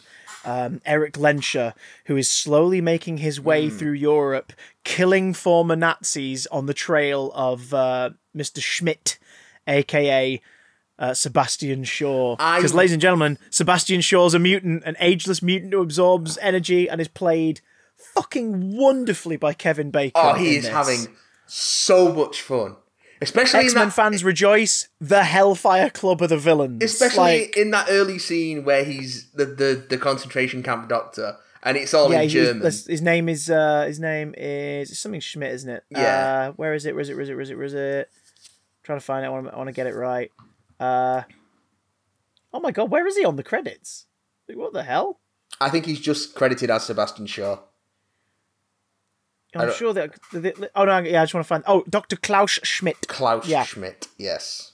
Because I thought the Schmidt Um, might be a, a subtle nod to, um, unless it's a name they've used elsewhere, a subtle nod to Red Skull. Because obviously Johann Schmidt. Probably. Thought maybe But it was he's- a, a nod to him. You know, he's made he's doing it all. It's all in German, but he's clearly having so much fun just Oh. being uh, unrepentantly evil. The Magneto stuff up up to the third act is the best thing about this movie. Honestly, I fucking wish that this movie had just been Magneto Men Origins Magneto. hunting down Sebastian Shaw. uh, hunting And down Nazis. Nazis Yeah. and then coming into contact with Xavier, who sort of tries to steer him onto the path of righteousness, but ultimately fails. Yeah. Like, and that that is kind of the core of the film, but Yeah. Like X Men Origins Wolverine, it gets bogged down with too many characters and too many subplots and too and too much trying to do other stuff. Uh, it's like. So you get the titular first class, the sort of gr- young group of X Men they get together, and it, there's some The CIA, the CIA Yeah. recruited team. Yeah, led by Xavier and and Lehnsherr Yeah. and McTaggart. Well, f- well, first of all, you get Mystique, who now it is revealed has been Xavier's friend since childhood. Yeah, like Basically- flat out since Charles Yeah. was like thirteen, and she was judging by her mutant ability. Either she's started de aging, so she's like 12, 13 herself. Yeah, well younger than that like the, the performer is like tiny Yeah. so either she's like younger and has just started mutating or because this is the film that finally confirms that mystique ages very slowly um she could have been like 40 yeah. for all we fucking Well, know she acts like, like, a 10 year old though, yeah. Um, and con- and continues to do so even when she's uh, played by Jennifer Lawrence. Um, He was waxed like a child. in her Uh, in so- her only invested performance as this character. And even then, it's not that good. I, like, because I just don't think any of the Mystique stuff is interesting. No, if it was a different mutant, fair enough. Yeah. But, uh, but then as soon as. Not all- Somebody somebody who could personify the the break in between Xavier and Eric's ideologies, who we only have in this film, and maybe they lose them at the end, and that's the inciting incident that makes them both go, "No, this is my path." Yeah. Like you could have had that. Now the st- the interplay with Mystique and Eric is interesting because you get to sort of this film is the first one to openly acknowledge that Charles is a dick. Yes. like, Which I'm all, Charles, all about. I'm all for that, but only if like you do something with that. X Men Three rushes through it. They rush through the idea that like, oh, he just shortcutted the Phoenix personality and gene by locking it away. Um, but it's sort of it's within like a ten minute span of that and him dying that you don't really give a shit. You don't really lean into it very much. Whereas this film is like, yeah, he's a bit of a dick, and it's I, I get that because yeah, people are a bit of a dick when they're younger, and as they get older, they become more aware, for the most part, more aware and more and more considerate about the people in the world around them, um, which could have led to, you know, wise head teacher Xavier of the X Men that we all have in our head. Like, you know, this is Yeah. him growing older and getting that thing. But like, by the end of it, you're like, of course, Raven doesn't want to stay round and be his kid sister anymore. Of course she yeah. doesn't. Yeah. He never pays attention to her and actually like he he sympathizes with her, but he clearly doesn't realize why she's upset because he doesn't ever have to hide. But then by the end, she's like, "I shouldn't have to hide," which doesn't necessarily mean, and I'm now going to join that scary man. But Like, Uh, again, you get Yeah. you get the tease of this relationship with Beast as another yeah, mutant which who is in- also in, the deep- film is is played quite nicely. I think in the But, film, on- It's but the sweet. Problem is, is that Beast is also a mutant that's uncomfortable about his appearance. It's only his feet, but he still has a problem with it, which is understandable. He has to hide his feet. Um, but hey, people got He- fetish. You I know, know, right? And he feels self conscious. but the, the the thing is, if if it had been their relationship that had, had sort of helped her accept herself, that's Hmm. that's character work. It isn't. It's fucking Magneto saying one thing to her, and then all yeah, of a and sudden then she's and then they and then they fuck Yeah. one night, and it's, and it's like, what? oh, okay, cool. Uh, okay, that's the thing that happens, I guess. and it just kind of throws out the sort of empowerment and agency of that character. But just here's the here's the, odd part because I know this is a big bugbear of uh, Keeks' as well. We're talking about this on stream, weren't we? She was saying that like the, the idea of the Xavier and Mystique relationship Yeah. being revealed as a thing that is then retroactively damages the previous movies because it's like. Is he not going to acknowledge that he Yeah. knows her? Is she not going to be slightly hesitant, like harming his friends? And the more Like- prequels they make and the more changes they make, the worse that problem gets as you go along. Now, in the behind the scenes for this one, Matthew Vaughn and co make a big point of saying this is not a prequel. They're they're doing their own thing. This is their take on the X Men universe that they can then go on and expand on and change and do what they want with. And I'm like, okay, so if I if I now think about it in that context, That makes more sense. sure. If this was the first ever X Men movie, I'm like, cool. Because you've also got great, the Moira awesome. McTaggart Like you're problem. setting it in the past, and you can you can yeah, because Moira McTaggart in number three is like a scientist in her fi- a doctor and a scientist in her fifties, in the late to early mid to late two thousands. Yeah. and yet here she's a CIA agent in her thirties, like late twenties, early thirties, And he's American. in six in 1962, which means that McKellen and Xavier's characters, M- McKellen's character in the originals is roughly, if you place them in the 2000s, is in his early 70s, which McKellen wasn't quite yet, but like. Sure, fine. Okay, that's fine because they don't ever make Magneto appear young in those ones. He is an older man. yeah. Fine. And Xavier is implied to be about 10 years Eric's junior. Or thereabouts. Or maybe based, based on the looks younger timeline. 'cause he's Based on the timeline, maybe. Or based on the timeline, Eric is in this movie in his early thirties. Yeah. Based on the timeline, which he has to be because Michael Fassbender is a handsome man, but has always sort of looked like he's older than thirty-five. Yeah. Like has always looked older than Also, thirty-five. question: Did the, the footage of him in Which would also make it also makes sense because it means Xavier's graduating in his late Yes. teens, early twenties, which yes, which which, for a sense from which for a. PhD, yeah, it makes sense. Uh, for early Yeah. twenties would make sense for a PhD, Yeah. like twenty five. McAvoy, by the way, is a handsome fucker in this movie. Yes, Love McAvoy. Yes, charming and handsome and a dick. Uh, the character, not McAvoy. I don't know if James McAvoy Yeah. is a dick. I don't think so. Uh, I've not heard. I've, ne- I've never heard bad stories through Yeah. the grapevine about him. He's, always Um, been, he's always been a lovely fella. Uh, so, uh, the prod. Uh, question, question. Tell me uh, what you think about this. Hit me. Eh, the footage at the beginning with young Magneto at the uh, the uh, is it Auschwitz or is it another concentration camp? Yeah. it's explicitly Auschwitz. Is that restaged from the original film, or they reused some Restaged. footage? Because Restaged, because the yeah. child actor's different, isn't it? But it's a very Yeah, re- it feels like a very close restaging thereof. Yeah, In which case, the last- idea last of it time- being a prequel, the idea of it being Yeah, a oh, reboot yeah, yeah. kind of goes out the window. Well, I think the idea is that's the point of diversion. Oh, okay. Like, it's almost like they're going, we're starting again. Uh, and they're using that as the springboard moment. But I know what you mean. It's the film was advertised as a prequel. Find out the origins of the X Men. And in a world where no superhero franchise at that point had been rebooted. Um, I mean, Batman, yes, but like the 66 movie was a spin off from the TV show. Like, you know, it, it, it's at this point. Actually, no, the one one superhero franchise had been no two, two had been rebooted in this time. Batman into the Nolan verse, mm-hmm. and Hulk. We'd had Ang Lee's Hulk in 2003, and then the Incredible Hulk in yeah, 2008. yeah, yeah. But even then, the 2008 Hulk makes loose allusions to the events of the 2003 one. very loose, but yeah. Yeah, and was never explicitly called a reboot when it came out. It was just a new Hulk movie. Yeah. And you're like, okay. It was never called a sequel, but they never made a point of saying it's a fresh start. And they sidestep um, the origin stuff, so Yeah, Yeah. you see it in the credits, and the machine he sat in is vaguely similar to the one from the 2003 Yeah, movie. So yeah. it's sort of like that loose. How are we playing this? The same way Batman Begins was still sort of like you. You could, if you wanted, believe that that happened before the the first Burton movie, if you wanted. Like obviously, you'd have to do a lot of mental but- arithmetic, um, Yeah, like mental yeah, but it, but it doesn't. But it doesn't. logic. But it yeah. doesn't like it doesn't like massively contradict anything that comes later. No, yet. no, like the no, next no. film obviously does because the next film's like, no, fuck it, this is Harvey Dent, that's Yeah. the Joker, this is what this means, that's what this means.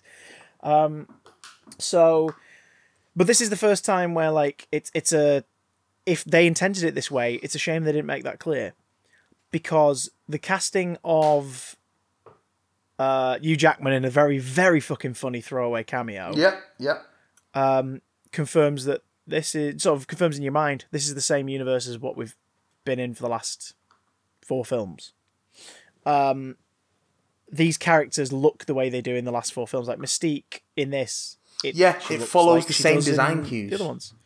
Yeah. nice cameo with Rebecca Romijn as well. Yes. I think that's quite funny Yes. when The- she's the transforming better in, Mystique. in Eric's bed. Yeah, in Eric's bed, she transformed like sort of like not like this because he's talking about yeah, I'd be intimate with Yeah. you, but not like this. So she transforms into an older woman, and it's Rebecca Romijn. It's like that's a fun cameo. Yeah, that is the- the fir- genuinely a fun cameo. The first thing it says is maybe in a few years. yeah, maybe in a few years, and she transforms Yeah. into Rebecca Romijn. It's like, oh, it's funny because a few years ago, Yeah, this was who was playing her. Um, and also Rebecca Romijn. Har. Um, yes. And then he's like, the real Raven. She transforms back into Jennifer Lawrence. And then he goes, the real Raven. She goes blue. And we get the most memed moment of this movie. Um, Perfection. I think some of the origins of X Men staples, characters, uh, technology is buyable in this. Like, I like the Yeah. idea of the X Jet. The X Jet was an off the books supersonic jet prototype that Hank McCoy created. but it's clearly just an SR seventy one Blackbird. Like that's what it is. Yeah. But after the after the base is destroyed, the man in black suit's base is destroyed, all this, that, and the other, and they're all off the record. Sure, that plane's unaccounted for. Fuck it, they take it and they go. Sure, sure. Like, and, and then they've got it. Hank can run it because he created it.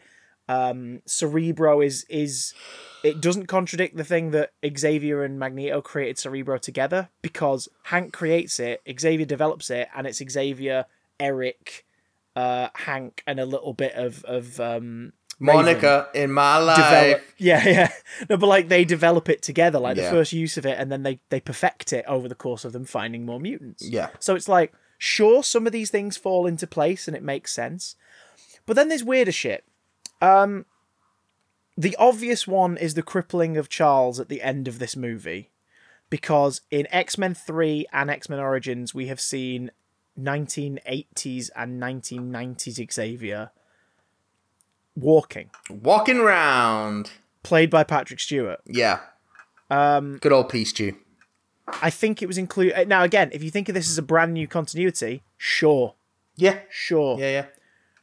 But it ain't, because you keep telling us it isn't with other things in the movie. Yeah, and I think that sort of ambiguity slash um uh um uh, what's the word um ambivalence Yes. to, Ooh, continu- to word. continuity is sort of it's a real problem if you attempt to connect these movies together. Watch You it in isolation. You, yeah, you can't invest in it as a franchise. You watch it in isolation, it's like, oh yeah, it's a pretty good movie. It's fine. Um, Magneto then- gets his helmet because Shaw developed a helmet to defend himself against Yeah. telepaths. Great. Except in Yeah. the first X Men movie, Xavier references it's the first time Eric's ever used this thing and he thinks it might be blocking his powers. Yeah, he doesn't know what it is. So Yeah. it's it's really poorly thought out in that sense, and then it just continues. We were we were friends for years. as the franchise we started the school together and we were friends for years, except we weren't. We were friends for maybe nine months, and then I fucked off and became Yeah. a terrorist. yeah. Um, but then it doesn't again. Uh, yeah, it, it, Magneto goes back and forth. Before like- before we do before we do a character rundown, um, any set pieces or anything that you really like? I love Azazel killing CIA, CIA agents by teleporting Yes. like Yeah. fifty feet above the base and then just dropping them and then getting higher and higher. yeah, um, it's a it's a cool use of the of, of his powers. Um, The first time Banshee swoops in to save the day using his wings and his scream in the final set piece is very fucking cool. yeah, I just like Banshee in general in this movie. Actually, I think he's again Yeah. because there's too many characters, he's underutilized. But Everyone is, actually, yeah. They're all actually, actually over. a pretty decent version of that character. I Um, hate I hate how clever they think they're being that the CIA guy, one of the two skeptical ones, is the dad of William Stryker. yeah, hate that. It's like why? Hate that. that. makes Stryker way younger than he is. Like this is weird. Um, this is really fucking weird. You're making the universe smaller. Like why are you doing this? Well, again, why make the female CIA agent uh, Moira McTaggart. Mary McTaggart? because they want her and Charles to do the naughty, which they don't have do. be, um, what do you call it? Lila, uh, what's her name? Who's the actual X Men's government liaison? yeah. Um, yeah. Or you know, just make up an original character. Like Doesn't make sense. Um have a be Lila. uh, I be, I uh, like I yeah. I like the showing of Shaw's powers. I think it's a really visually interesting way of doing it. Like he he, he absorbs and redistributes energy. Like that's his power, but it's not necessarily kinetic. He channels it into different things, like one of which is containing other mutants' powers, like holding them for a moment. Yeah. One of them is de-aging, like he's able to extend his own life. Uh, which is why he was around as Doctor Schmidt in, in the forties and and hasn't aged a day. and, you know hasn't aged a day but like he, he his look changes with the times they find a really nice i think the design in this movie's nice like i like the x flight suits that basically look like the ones from grant Yeah. morrison's run on x-men uh, it's the first time they have costumes where you're like oh that's like the comic yeah. that's good they're a bit takes- more flight suity but they look like the comic also takes more than a few cues from like '60s James Bond stuff. yes i like that I, uh, the design oh, clearly of Shaw. Matthew Vaughn does because he'd, he'd later go on to sort of revisit that well, Well- with Kingsman. apparently his first choice for Shaw was colin firth Yes, but it was a scheduling Yeah. conflict and uh, Bryan Um, Cranston was, so, was going to yeah. do it at one point, but he decided to go and do Drive instead. Oh, fair enough. Um, so uh, like that's good. Shaw's outfit and the way the Hellfire Club looks fucking great. Yeah. Like you, you see, you seeing the initial Hellfire Club in Vegas. Yeah, you yeah. sort of you're like, okay, that's the aesthetic. Like, you know, is is two is two fucking uh, henchmen, uh, Azazel and Uh, what's the other one meant to be? Riptide? Riptide. Riptide. Like Yeah. their design is good. They look good. Um, Riptide's a deep fucking cut, which I appreciate. Yeah, Um, like fair enough. If you're gonna if you're gonna have a mutant who you're not developing the character of, put in someone that the comic fans will go, "Oh shit, is that them?" Although, oh, correct that's me if I'm wrong, he doesn't have any dialogue. no, no dialogue. no. It And was also think- Alex Alex Gonzalez's uh, first English language movie. Mm. Um, and they he's a Spanish actor, and they wanted uh, they wanted him. He usually plays good guys and Lotharios and handsome like leads in Spanish films. Yeah. Um, so they kind of like he, he he apparently relished the challenge. Um, I can't find the quote, but like he he talked about the fact that he he liked the fact he was getting to play a baddie, but still sort of have that suave vibe because he looks look, he's a fucking handsome guy. Holy and he shit, looks man, like yeah. who, who's that dude stood nearby? What's he doing? Holy shit, he's creating a tornado. Yeah. Which, based on which scene it is, either looks really weird or looks quite good. Yeah. But you know, um, There's some like Emma Frost There's some design- CGI in this Emma movie, Fro- yeah. Yeah. Emma Frost's signature design makes sense based on her her roles within the movie. We'll fucking get to her though. And Shaw Mm. looks fantastic. Like he just every outfit Bacon wears it and looks amazing. Even when he puts on the stupid bastard Magneto helmet, you're like, sure. Especially Sure. when he puts on the stupid bastard Magneto helmet. Kevin Bacon's Kevin Bacon's very distinct nose, tou- the tip of his nose Yeah. touching the the spike of the helmet. It's just sort Although- of like it's like it was made for you. I don't really like the uh, the way they visualize his powers. I like that. Like, What- I, on, I why get, don't I you get like what they're it? Going for. Sort of, I get the sort. I, I guess they're kind of going for like a vibration idea. Like he's Yeah, absorbing the vibration of the energy, but it just looks like he's splitting into multiple versions of himself. It just looks odd. Um, I, I liked it, but I think it's because I think I like the balls on him for just making it look so visually distinct. yeah, even I though mean, it's weird, give him that. That's you don't you don't forget it, and I think that's why it's Yeah, why it why yeah. it wins because it's just sort of like Um, that's fucking strange. yeah. I think it's because otherwise any any other person might have just made it like they glow for a moment and then Yeah. settle down. Yeah. Whereas they were like, no, fuck it. His arms are containing a gr- grenade explosion, and you see all these like, I don't know. I, I quite like it. No, I let's you, just blow through the let's blow through the characters real quick. Uh, oh, before Um, we do, I gotta say, I think this movie has a real problem with the way it treats anyone who isn't white. Yes. Oh well, we'll get. Well, there's one very distinct Because- case of that, and we will yeah. get to it. Yeah. Fucking. That this yeah. is it's Um, like oh oh oh. It's very. It's not. It's not cool. no, But um, uh, so uh, Glenn Morshower dips out of the Transformers franchise to basically play the same character as Colonel Hendry. Yeah. a fine job. all that sort of all that sort uh, of military um, CIA like characters. It's just all a bunch of interchangeable, crusty old white dudes who are like they're fine as actors, but I'm just not interested in any of them. Rade uh, Šerbedžija plays the Russian general Yeah. who has fun in the Emma Frost scene in particular. Like he gets to Yeah, that's quite something kind of odd, Yeah. which is fun. Um, Alex Gonzalez as Riptide, fine, just a But- henchman, but gets no dialogue. Well, Like he's Um, just a, a, Hispanic henchman. yeah, ah, right, yeah. The, the problem begins now. Yeah. Uh, Matt Craven as CIA director McCone. Yeah, he's fine. Yeah, Uh, again, it's pie- just pe- interchangeable. it's pecan pie, mate. Don't worry about it. It's Yeah. pecan pie. You'll have your lunch. It's fine. Interchangeable, uh, crusty white dude. White like, dude. That's Zoe Kravitz. I forgot it was Zoe Kravitz, Zoe as Angel Salvador.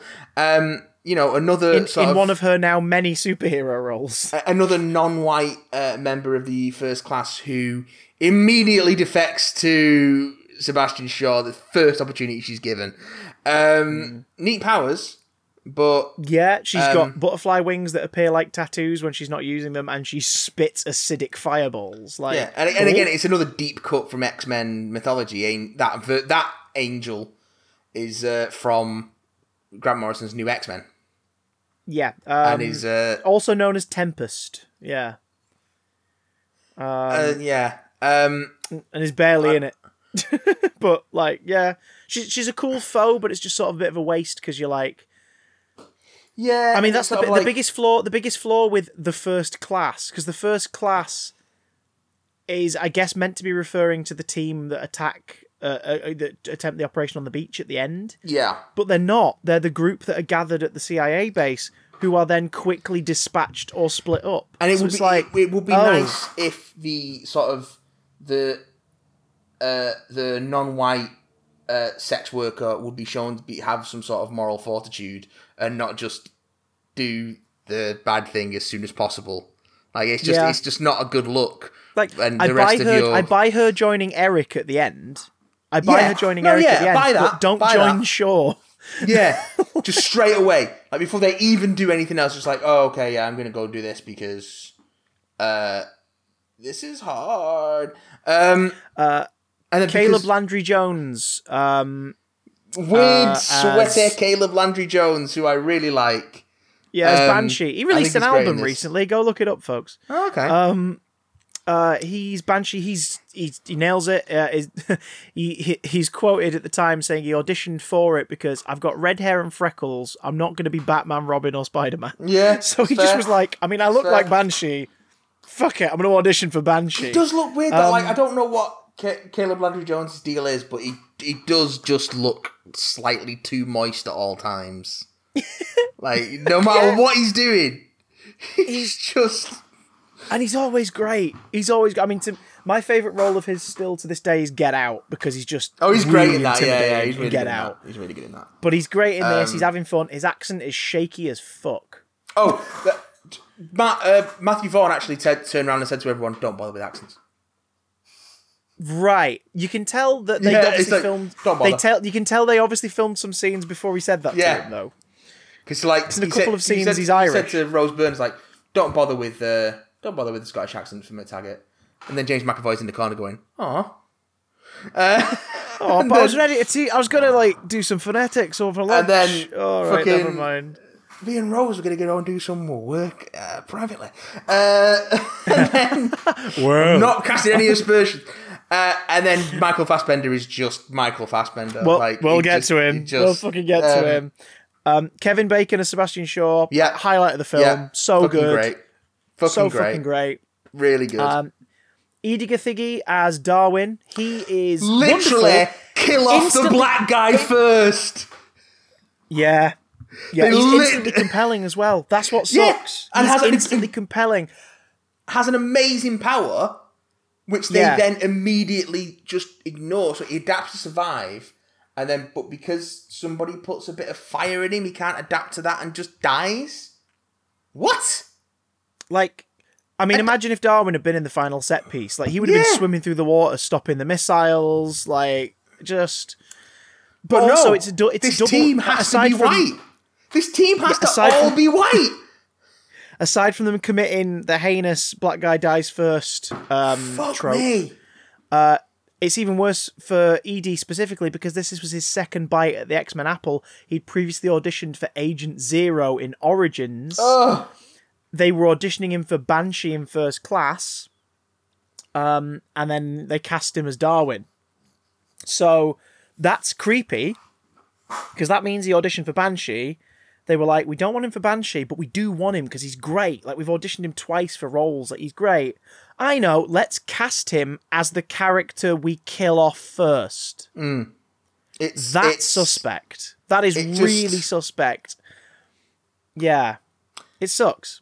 It I fucking think- sucks I think because he's these- some of the instantly likable. production team might be might have some racial bias going on. I'm not saying they're racist.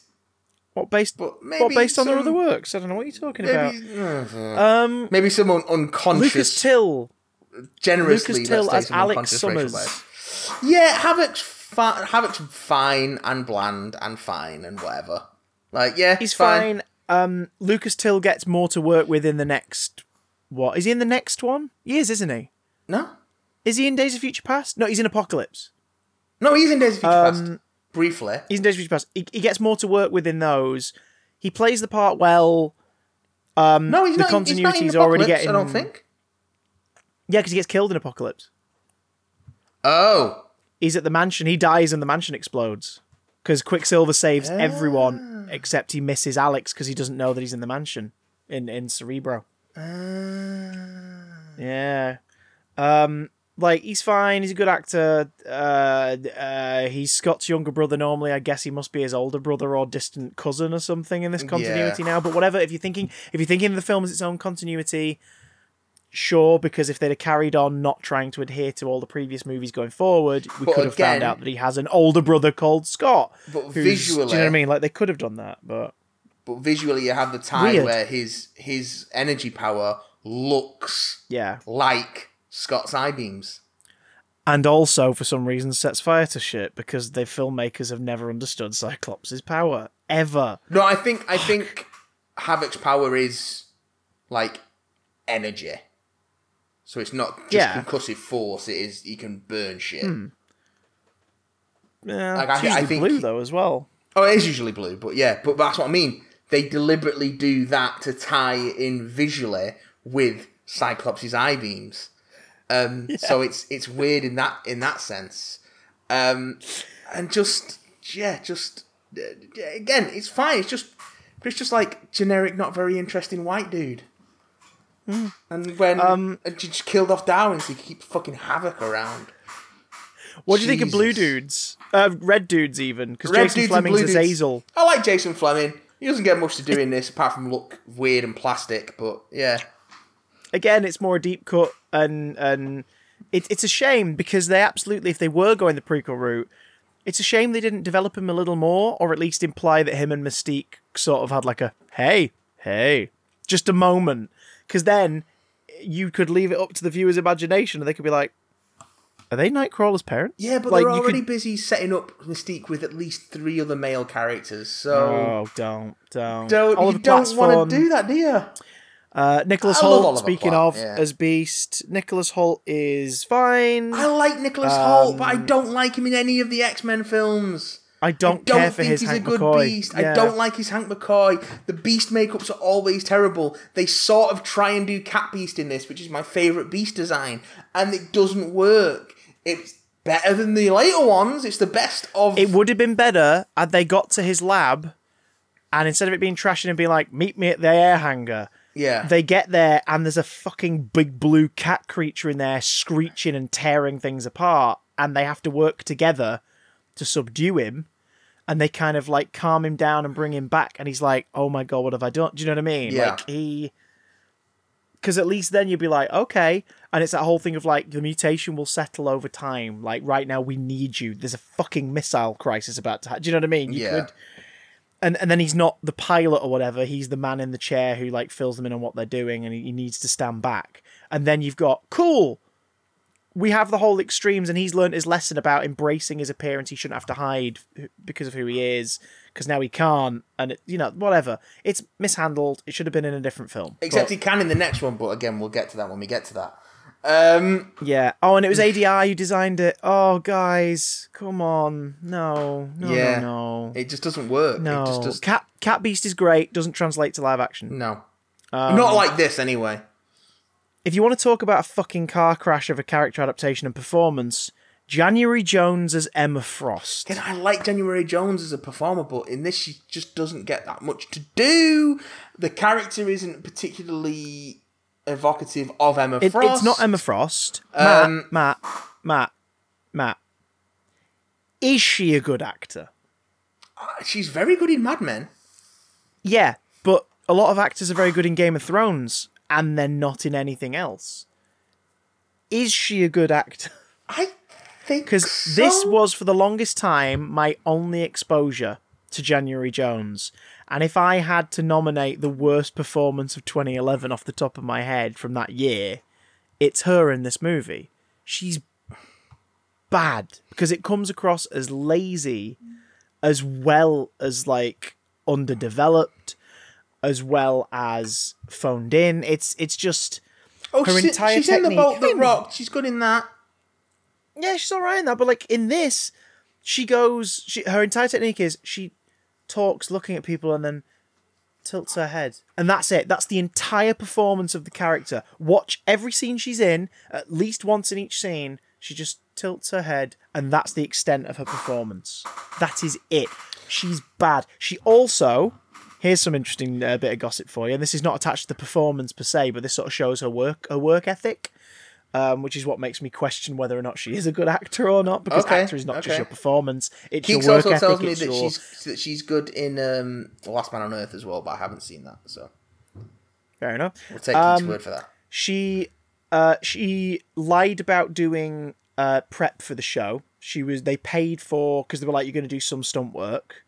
Uh, implying that maybe earlier on Emma Frost maybe had a bit more physical of a role in the fight scenes. Yeah. Because in this she doesn't really do fight scenes. It's more it's more um, infiltration and, and, and spying and things like that. But um, she the personal trainer was paid for. She cancelled all the sessions without that in the studio know.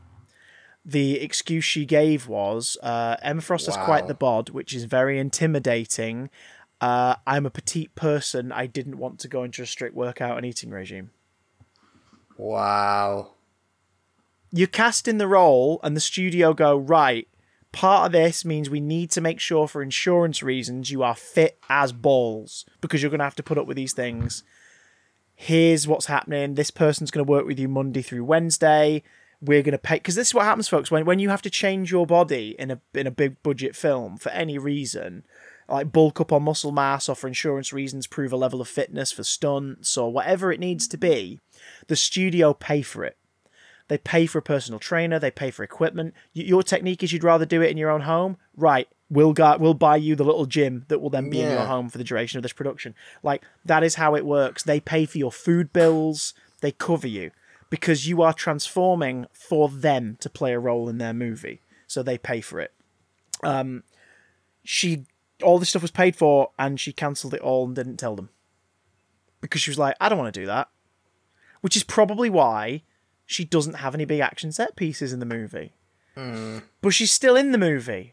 Why wouldn't they have fired her then? Because that's ridiculous. She's wasted money for them.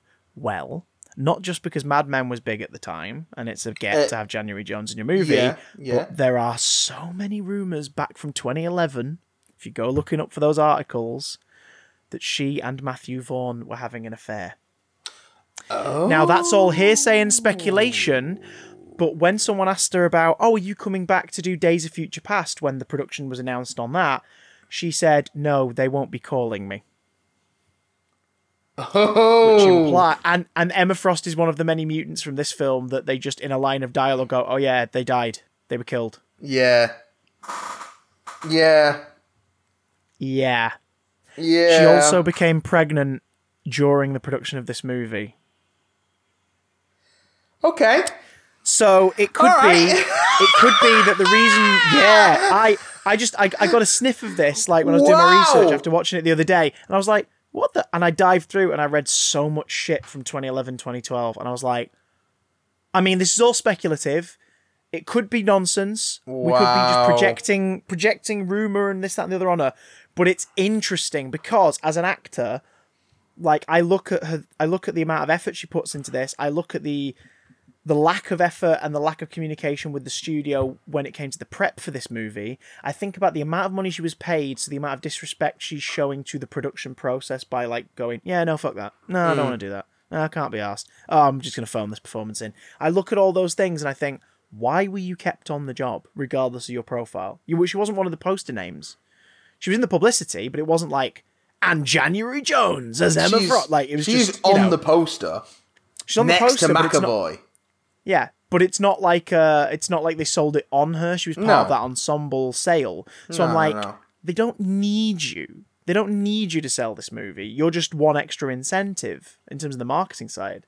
Why would you be kept on?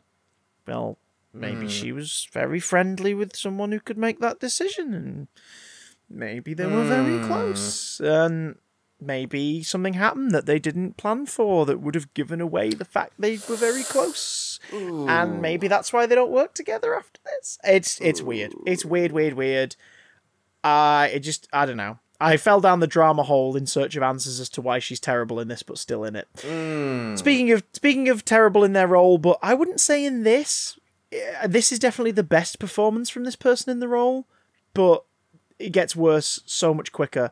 Jennifer Lawrence as Raven Darkholme, Yeah. aka the, Mystique. the main problems with with uh, Mystique's part in this are not because of Jennifer Lawrence's performance. I think she's fine in this. It's the makeup looks worse than it did in any of the other original three X Men movies. yeah, Inexplicably, like it doesn't it doesn't it doesn't look bad, but you're comparing it to three Yeah. previous films where it looked better, and it, Um, it's it's just questionable, and we know why now because it got out over the course of the ne- the sequels to this why the makeup looks worse. It's because during the production of this, she kicked up a stink about the amount of time she was spending in the makeup chair. But also, apparently, So- they give her blisters as well. yeah, th- th- So that's she had the a bad thing. Reaction like to the makeup. she had a bad reaction, so they reduced the amount of makeup instead of like finding, I guess, alternatives. Um, they reduced the amount of makeup. And, but then again, I can imagine why they didn't do that now, knowing what you've told me that it was a 13 month production cycle from inception to release. Yeah. So they probably didn't have the time to find alternatives, um, which means that they reduced the amount of prosthesis used over the course of the movie for each Yeah. additional makeup scene, which explains why it looks way less impressive in this than it did in the Rebecca Romijn appearances. Um, and as later films go on, they purposely work around it on Jennifer Lawrence's behalf because by the next movie, it's partially a costume with some makeup application. By the so that's by Days of Future Past. By Apocalypse, it's a hair, it's a neck to toe costume, uh, with just makeup applied to the head. And for Dark Phoenix, minor spoilers for Dark Phoenix, it's makeup for a few scenes, and in a couple, uh, because she's not in the movie a lot at all, in a couple of others, it's motion captured, uh, it's digitally applied to her face. So Jennifer Lawrence was like, I want your money, but I don't want to go through this. Now, if it was a bad allergic reaction, fair enough, but like, find another way around it. Don't let the design deteriorate so obviously Yeah. because your actor doesn't want to wear the thing that they're being paid millions of dollars for. It's it's an odd one. I sympathize with bad reactions to makeup, but like find an alternative route. Don't I don't keep know. up upping the pay of that performer if they're They not want- there to they do wanted what you're the- asking them to do. they wanted the the box office Hunger Games though. money. Yeah, Yeah, that's what they, they, want that. Hunger Games dollar. Yeah, which you She's know, fine in this though. She's fine in this. She's adorable in this. But like Um, the makeup looks bad and the the script isn't great. Her part in the script isn't great. So I mean, Mystique is in terms in terms of actually propelling the plot, she has no function. Mm. Like in terms of the, the propelling of the, the the actions of the film, the only time she ever does anything is where at the end she tricks the team and the bad guys into thinking she's sure for a moment, and that's it. yeah, It's it's odd. It's really freaking odd. Yeah. Although there is something really adorable about her being in a mood, uh, brushing her teeth in a robe. Like seeing Mystique in a fluffy bathrobe, brushing her teeth and being a little bratty is weirdly adorable. yeah, I suppose. It, it's toward the beginning, and she's like just cuddles up to Charles, and she's like, "I'm sleepy. Read me something." And he's like, "I'm reading a thing on mutation, or whatever." She's like, "I know, but that'll make me fall asleep. Read it to me." She's just like, "It's." She, Yeah. she comes across very little sister in the first half of the movie in a way Yeah, that is really endearing and really and really sweet. Um, but she's just she's just there because they want Mystique to be in the movie, Yeah, so they can Yeah. go, "Hey, you like that character, right? Here she is again." yeah, Um, Rose Byrne, she does a goddamn admirable admirable job as Moira McTaggart. but again, doesn't really get that much to do. Like she runs Um, around in her underwear first, first for a little bit, for Yeah. no particular reason. Gets pushed aside by all the men, and then listen believes Charles, and then sort of just disappears for a little bit, and then comes back at the end to be in a flight suit, and then disappears again. Yeah, It's like she just doesn't. She might as well not be there. Like you could, you could cut half the characters from this film and have a hmm. tighter, leaner, and more interesting narrative. And unfortunately, as much as I like Rose Byrne, you could do that with Moira, and it, the film wouldn't really suffer from it. Hmm. It's just, yeah. yeah, it's no It's, yeah. I mean, she plays off nicely against James McAvoy as Charles Xavier. good. Yes, who is great. Very good in this, and I adore him in most things, and he's brilliant. And in this, he's very good because, like we said, he's handling a character who's revealed to be a bigger dick than we believe them to be. Yeah, um, But like his morality does drive what he does as the story goes on, and you can feel the pain and loss of losing his surrogate sister and losing his his new best friend, his new kid, this kindred spirit he's met. He's like, oh my god, we were destined to meet. Like, because they do a good job of like truncating the Xavier and and Eric Lehnsherr relationship in a way where you're like, if this is how it is in this continuity now, sure, Yeah, like yeah. I buy it. yeah. It's just a shame that it contradicts the other films which you in your next movie are going to confirm are part of the same continuity, But I- yet but I- not. I absolutely think that the strongest part of this film is that relationship. And Yeah. if if it had been more focused on that directly, I think we would have had a more interesting film. Because for me, the we- best thing. the Yeah. fact that we didn't is, is is the film's biggest problem. Because the best part about it, aside from their developing relationship, is Fassbender as Lehnsherr. Like Yeah. that story arc in the first two thirds of the movie. Um, his accent is shaky as fuck. It's it, yeah, it's all over the place. He's sometimes British, he's sometimes Irish, he's sometimes American. Yeah, but again, I, I, I as as I say, Matthew Vaughn just turned around to people and just said, "Hey, I don't bother with accents." So Yeah. I don't Um, know. I've I've soured on Matthew Vaughn as a director significantly since we've started this podcast. Um, Yeah, and, and weird, it? examined and examined some of his work closer. It's it's it's an odd one. I like Vaughn as a director, as a storyteller, is where I'm like, what's going Yeah. on here? Yeah, Uh, especially when you realize it because his constant collaborator is Jane Goldman, who is very talented, but she sort of has fallbacks and tropes that are more apparent Yeah. when she works with Vaughn. Like um, Yeah. Kick Ass, uh, this movie, The First Kingsman are all you could what you could package these those three movies together in a box set, and you'd be like, oh yeah, they were made by the same people. Like you could feel it in the DNA of them. This is the most approachable of the three yeah, um, to a wider audience, but like they're clearly made by the, the DNA is the same, which means that all the same flaws carry across into them. Um, don't even get us started on the sequels. Um, So, but the strongest thing in this probably wasn't even theirs. It probably was, despite like you were saying, what the studio say was the case.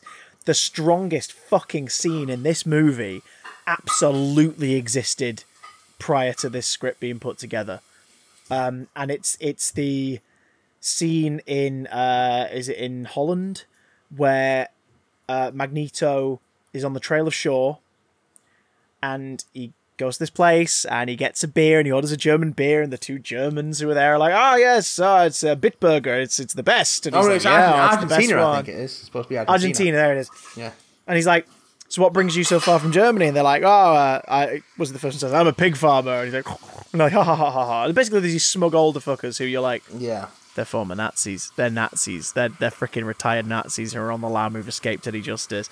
The other guy's like, I'm a tailor. My parents were and stuff. Like, where are you originally from? I'm from Dusseldorf. And it's that brilliant moment where he just goes like, oh, Dusseldorf. And my parents are from Dusseldorf. So I'm from Dusseldorf. And he's like, oh, right. Uh, what were their names? Maybe we knew them. And he says, oh, they. And he's just sitting down, just happy as you like, while the score is working Yeah. its best. The score for this is great. Yeah. The, the, score for this movie is fantastic. Again, the, the recurring score, themes. Anytime that he's on screen, it is. Yeah. Well, anytime that's the thing, that like, Magneto's it, on. Magneto's is those harsh like boom, yeah, boom, yeah. boom, those escalating like really harsh notes, and Xavier's is that lighter like da, da, da, da, da, da, da, da. and then by the end of the movie it's the same dun, dun, dun, with the the different levels of it. It's like oh they've merged. This is great. Um, and it's in this moment when the score's just getting tenser and tenser, and he's just smiling, and he's like, "Oh, they didn't have names. Their names were taken from them by pig farmers and tailors." And he's just clinking the glasses, and you're like, "Oh shit!" And then he just casually turns his wrist over to reveal his fucking tattoo from the Yeah. concentration camp. They both Yeah. panic, and Magneto, like a fucking badass, teaches Nazis a fucking lesson, and it's wonderful. This is after a scene where he's pulled wonderful. banker's fillings out. Yes, which could have been way more violent, but I kind of like the fact that he lets him live because he want he want Yeah. he's like no, he's going to be terrified that I'm coming back for him for the rest of his life. Yeah, Like that's that's enough for me. Like but that But that it's scene that in whole- the, in the whole thing of, like- just oh, it's so it's like good. blo- was it blood and honor? Let's see which you draw first, or whatever it Yeah. is. And it's like oh my god. Um, it's just it's oh it's brilliant, and I love the thing. I love love the execution of Shaw. I love it. oh yeah, because it, it's just the mirroring good. of the the coin that Shaw gets him to move as a child to prove he has his powers, and he kills his mum because he realizes. I like that idea that the Magneto's powers are locked in by emotion, like he has them, It's something that he of needs a fueling drive, and he believes it's his hatred yeah. um, and his fear and, and anger. And by the end of the movie, like Xavier sort of convinced him, no, it's it's about belief. Like you really need to have a handle on your emotions. It's about like you know pride. It's about it's about honor. It's about love. like to- you just need it, you need to push. You need to and find the the place between uh, anger and serenity, uh, which, Yeah. as Keek said, is just any emotion. Yeah, pretty much. just any default. emotion. You just got to find Eric- an emotion. Eric, you need to find the default, um, the default setting. Um, Basically, what you're saying is, what you're saying is, Magneto, somewhere on his body, has a end of a ballpoint pen-shaped hole, and someone just needs to poke the pen in it, Yeah. and it'll be fine. yeah, Um, that's exactly what it is. And then by the end of the movie, he's like, "No, my hatred fuels it." That scene's great. He's great. The fact the coin that it, that started all this is the thing he drives through Shaw's skull slowly and kills him. Because by this point, they've established that Shaw's basically indestructible. Yeah. And it's like, yeah, but if we paralyze him for a second and then I slice through his brain, I'm pretty sure I'm going to have killed him. Yeah, slowly. I'm going to take his helmet. I'm going to take his helmet. I'm going to repaint it. I'm going to look like 60s Magneto in the final shot of the movie. And then we'll never see this look again for some reason. Yeah. Um, Which is a shame because he looks because really it was good. too He's- he's even beautiful got- for this world, Christopher. He's even got he's even got the little pointy crown. It's too um, beautiful for this world.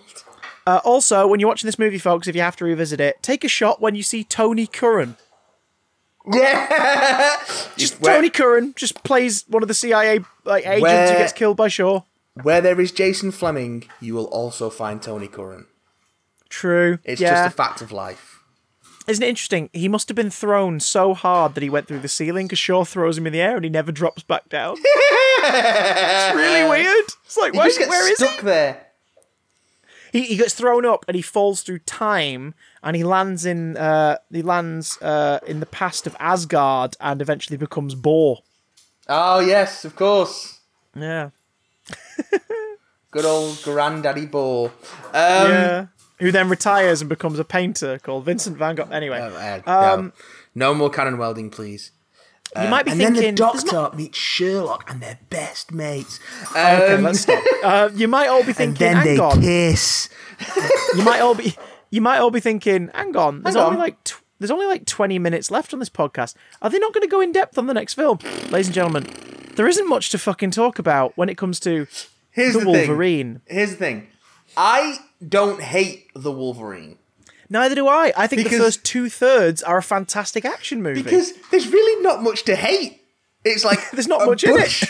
There's like a minimal plot, a bunch of action set pieces which are pretty good. Although I was watching the version on Disney Plus, so it was the the, the theatrical cut, not the unrated cut, which restores a lot of the violence. right. Um, okay. So mine was a bit bloodier. Uh, yeah.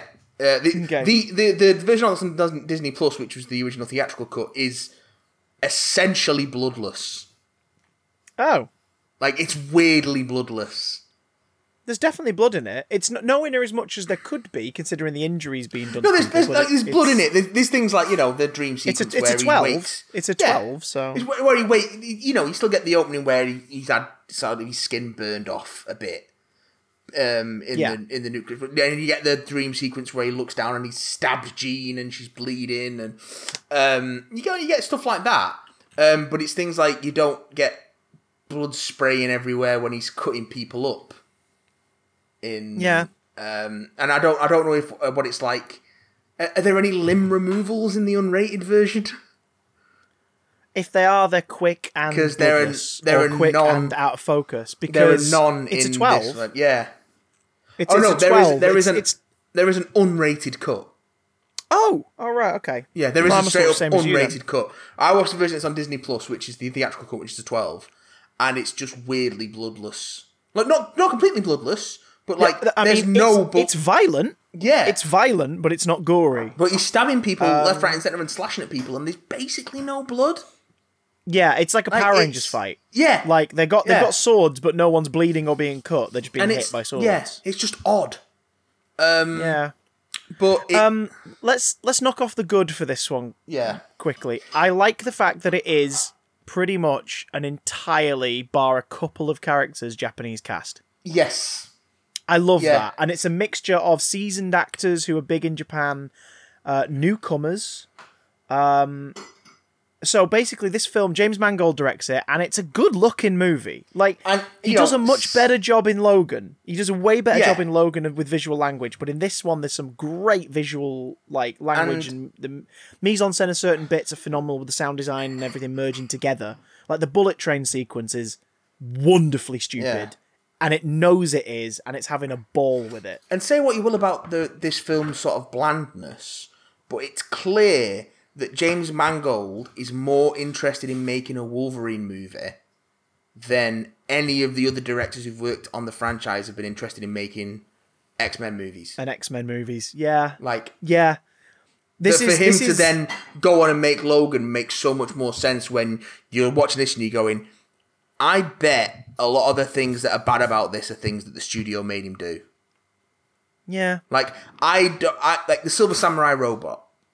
Right, the Silver Samurai shit. Yeah, like like what? Uh, bit, th- Um, for those who don't know, like Wolverine has a whole fandom separate from the X Men yeah, because he's he's had solo books up the wazoo for years, and like his his his rogues gallery, while not touching anywhere near the heights of say a Spider Man or a Batman, like they're significant. Like they're, they're some pretty interesting characters. Some shite and dated, which makes them kind of fun, like Cipher, for example. Cyber, sorry. Uh, Razor um, Fist. Razor Fist. Then you've got you've got ones that are more sort of the Machiavellian people, like your uh, what's the name of the Weapon X guy who uh, crops up again and again, the actual scientist, Doctor Uh, Cornelius, I think it's uh no, something like that, isn't it? might be. I can't remember. Could be. I don't know. Um, and then you have your recurring, obviously, like toughs and heavies. Like Juggernaut plays a big role in his stuff, and um, Sabretooth, of course. Like, but the Silver Samurai is one of his like most distinct foes. Well, Silver Samurai Um, f- f- pops up in X Men before he pops up in Wolverine. Yeah. Oh, he's, he's an X Men baddie, but if I remember after- correctly, after he the He pops after up the in Miller the and yeah, sorry, go on. yeah. There's the Miller Claremont Wolverine in Japan miniseries, which this takes a lot of cues from, including Yeah. the opening sort- with the wounded bear. Like that's It's it's kind of after that miniseries Yeah. though. Like Samurai gets more wrapped in Wolverine. Yes, because kind of thing. out out of that after that- miniseries is the X Men go to Japan for Logan and Mariko's wedding. Yeah. And that's where you meet Silver Sam. They meet Silver Samurai for the first time. I'm not sure if that's his first appearance, but that's that's where Could be. That's where he turns up with the X Men. That's that's where he sort of comes from in that mythology.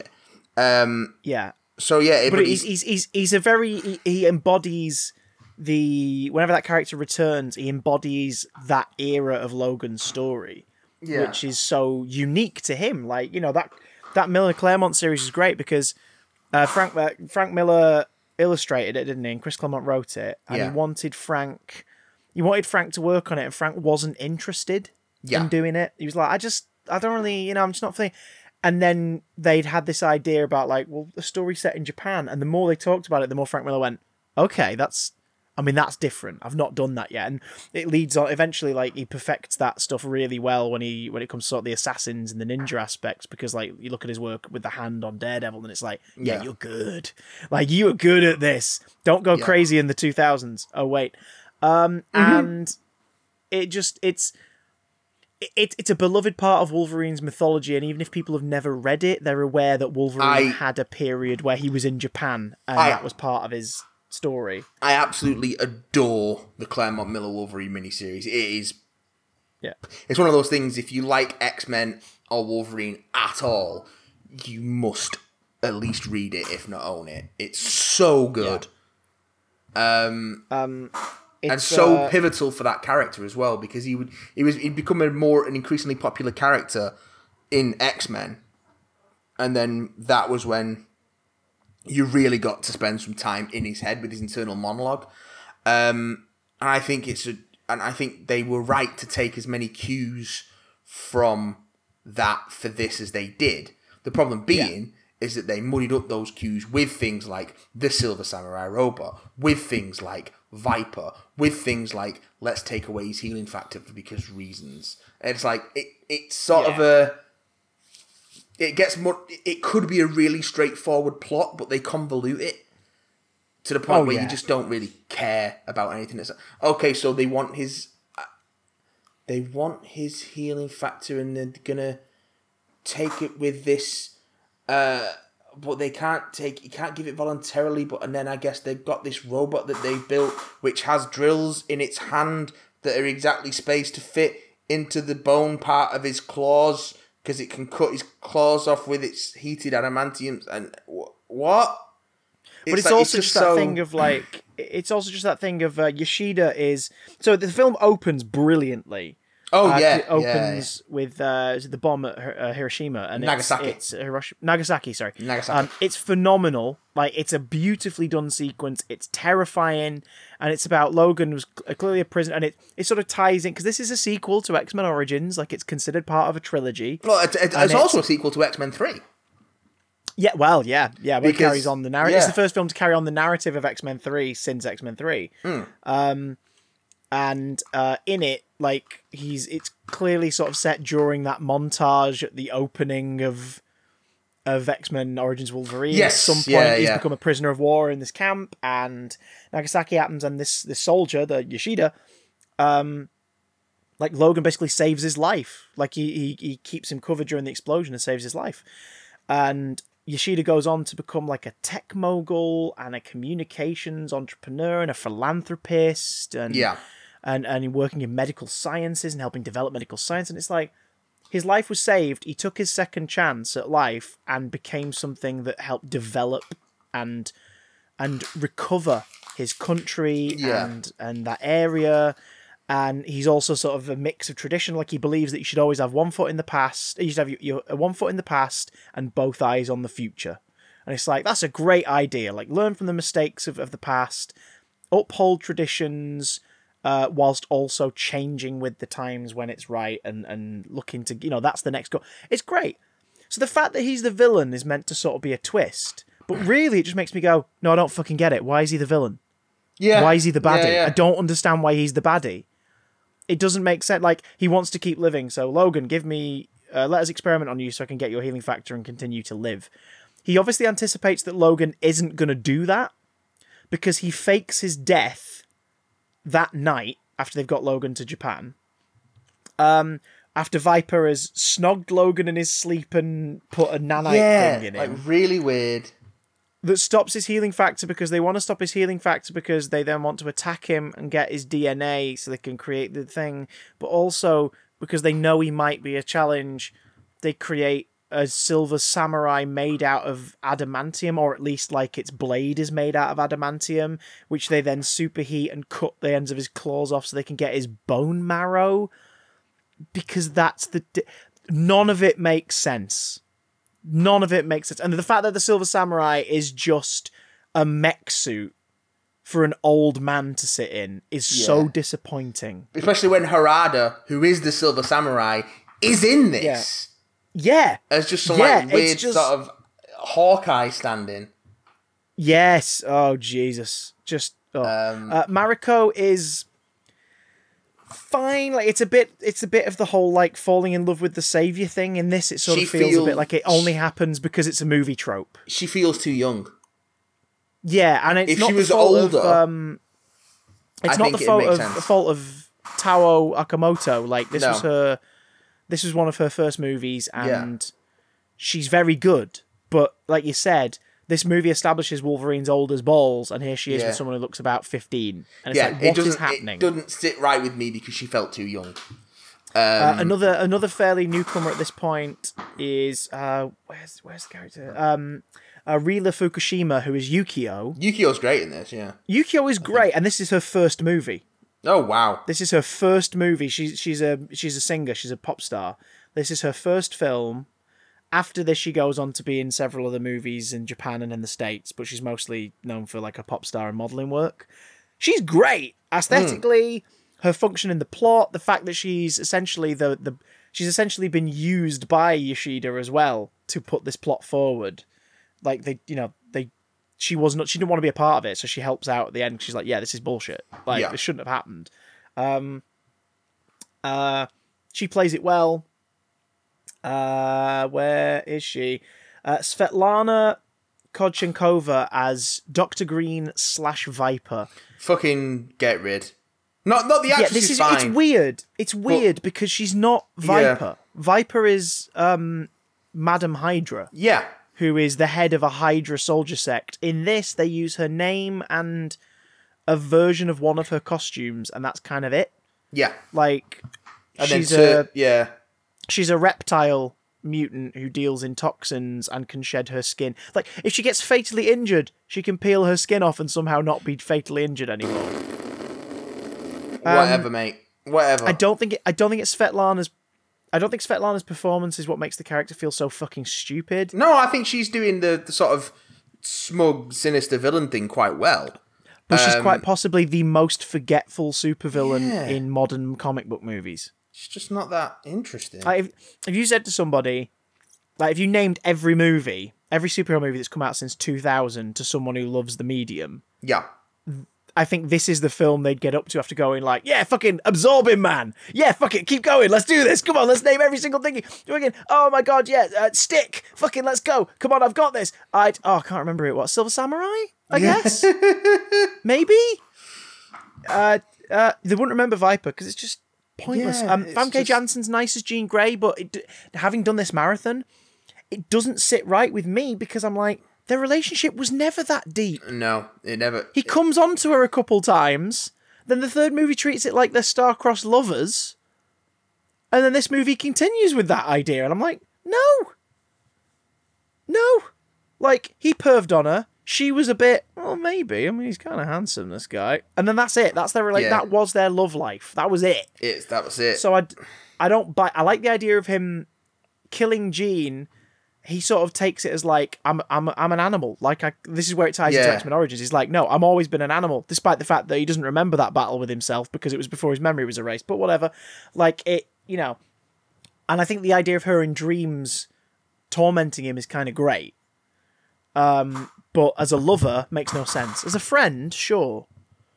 Um, uh, fa- fa- fa- what was I going to talk Yeah. about? There's a couple of other things I wanted to mention before we wrapped up on this one. Um, I love the opening, the bear stuff, uh, the, Yeah. the bar and everything. And the that that, that is uh, that is taken from the, the the Claremont Miller stuff, and he's very well done. I and think. it, it it's the it's the most Wolverine he's been since maybe Yeah. X two in terms of acting like Wolverine as the character. I mean, not so much Yeah. Jackman because that's the thing. Jackman's always entertaining in every one of these movies. yeah, he's just got charisma. like you can't. Um, Yeah, Even when he's in He's bad a- movies, you can't really take the, his charisma away from him. There's a lot of actors like that, and uh, and he's a good example of yeah, it. he- he's he's he's a he's a he's a you know he's a Dwayne Johnson. He's he's a he's a Geena Davis. He's like one of those people who just like if the film's shite, stupid, pointless throwaway, you still go they were good. I really like Yeah. them in that. They Yeah, were yeah, nice. You know, um, and uh, you know, I, I, Jamie Lee Curtis is another actor who like absolutely hits that. Whatever Yeah, she's in, it's yeah, like yeah, she was fucking great.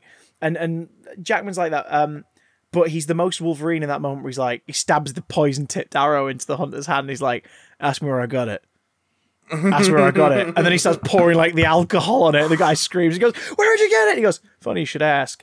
And it just like Uh, it's just that complete sort of yeah, I, I I've got you banged to fucking rights. I could pop a claw in you, but I'm not gonna. I'm not gonna. Yeah. I'm just gonna sit here and torment you for killing a defenseless animal, you prick.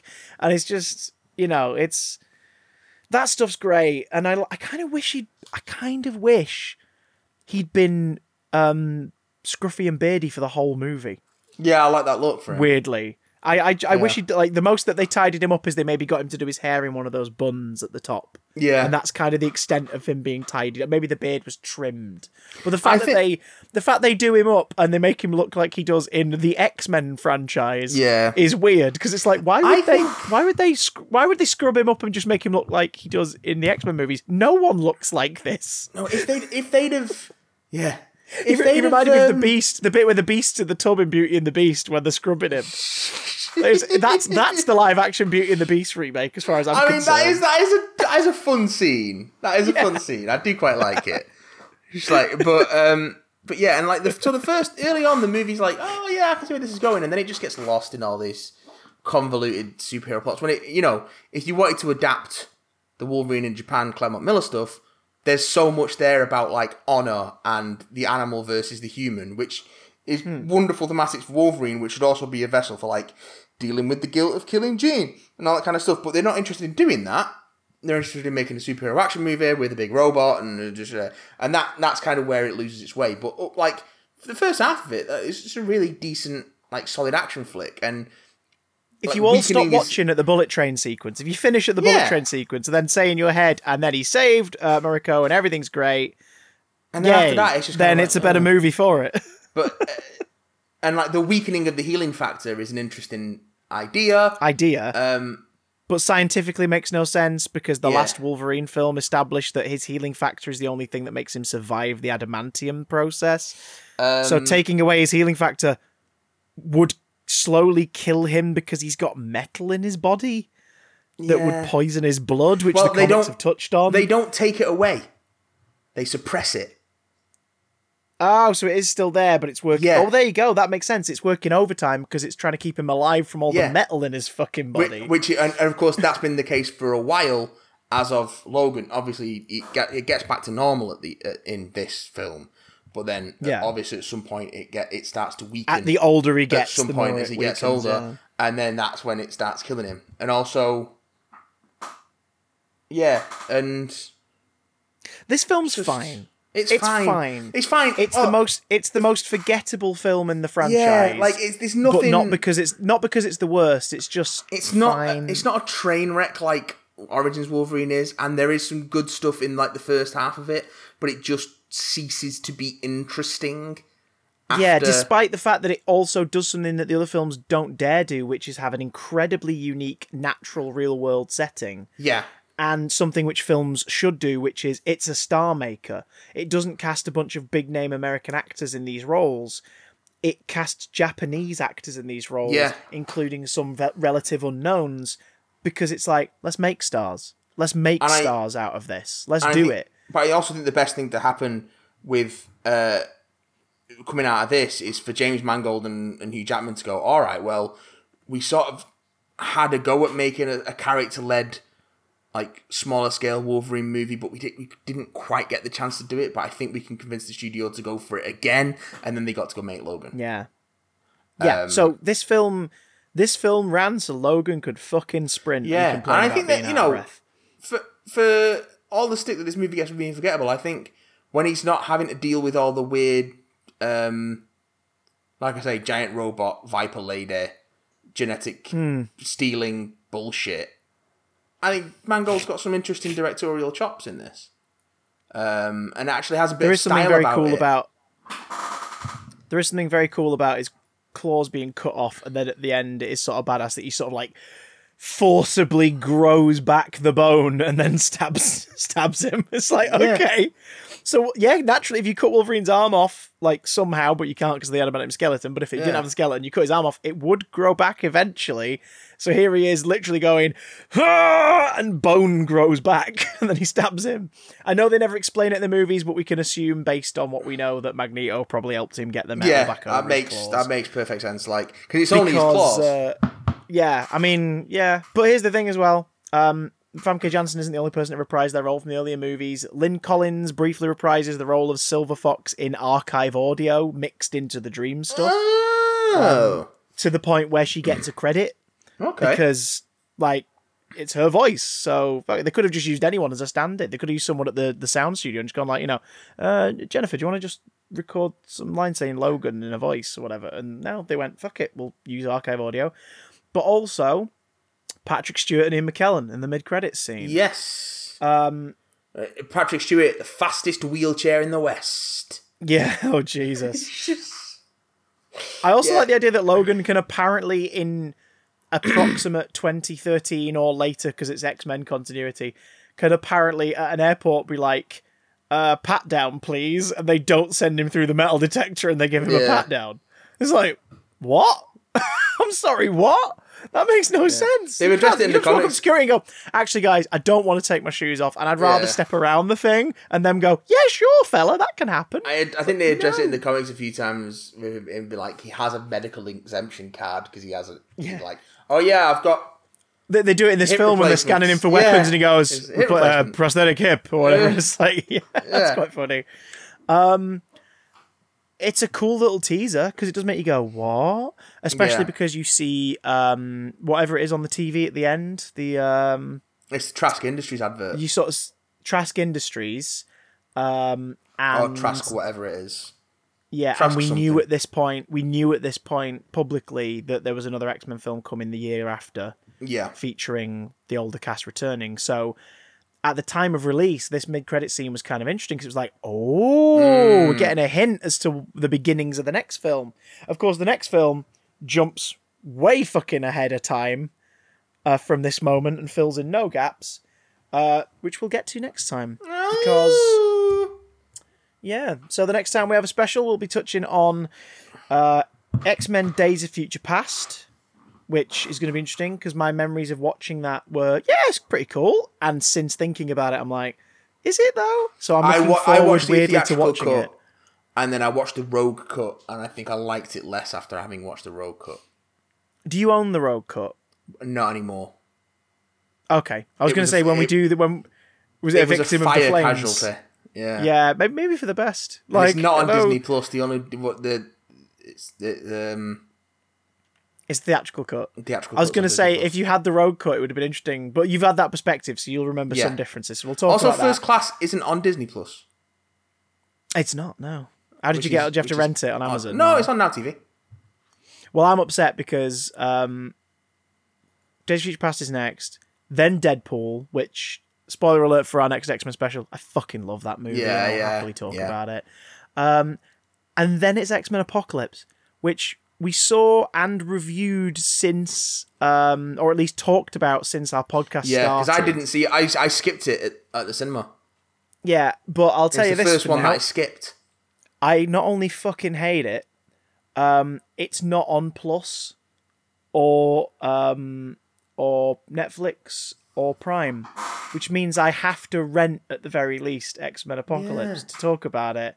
And I hope you're all enjoying these episodes, guys. To make it worth my while, Yeah. do us a favor yeah. and support the show on patreon.com slash big damn cast throw some shekels to make up for the pain i'm having to have of parting in a year where my career has taken a massive blow because of a pandemic at least make it worth my while by supporting our show um, you can also of course support us in other ways by telling people about the show uh, joining us on youtube big damn channel for our content emailing in bigdamncontact at gmail.com and following us on Twitter at Big Damn Cast. We're also Big Damn Stream. That's right. We're also in your mind. We're also the next stage of human evolution, and you better frickin' accept it. We are the future, Because- Charles.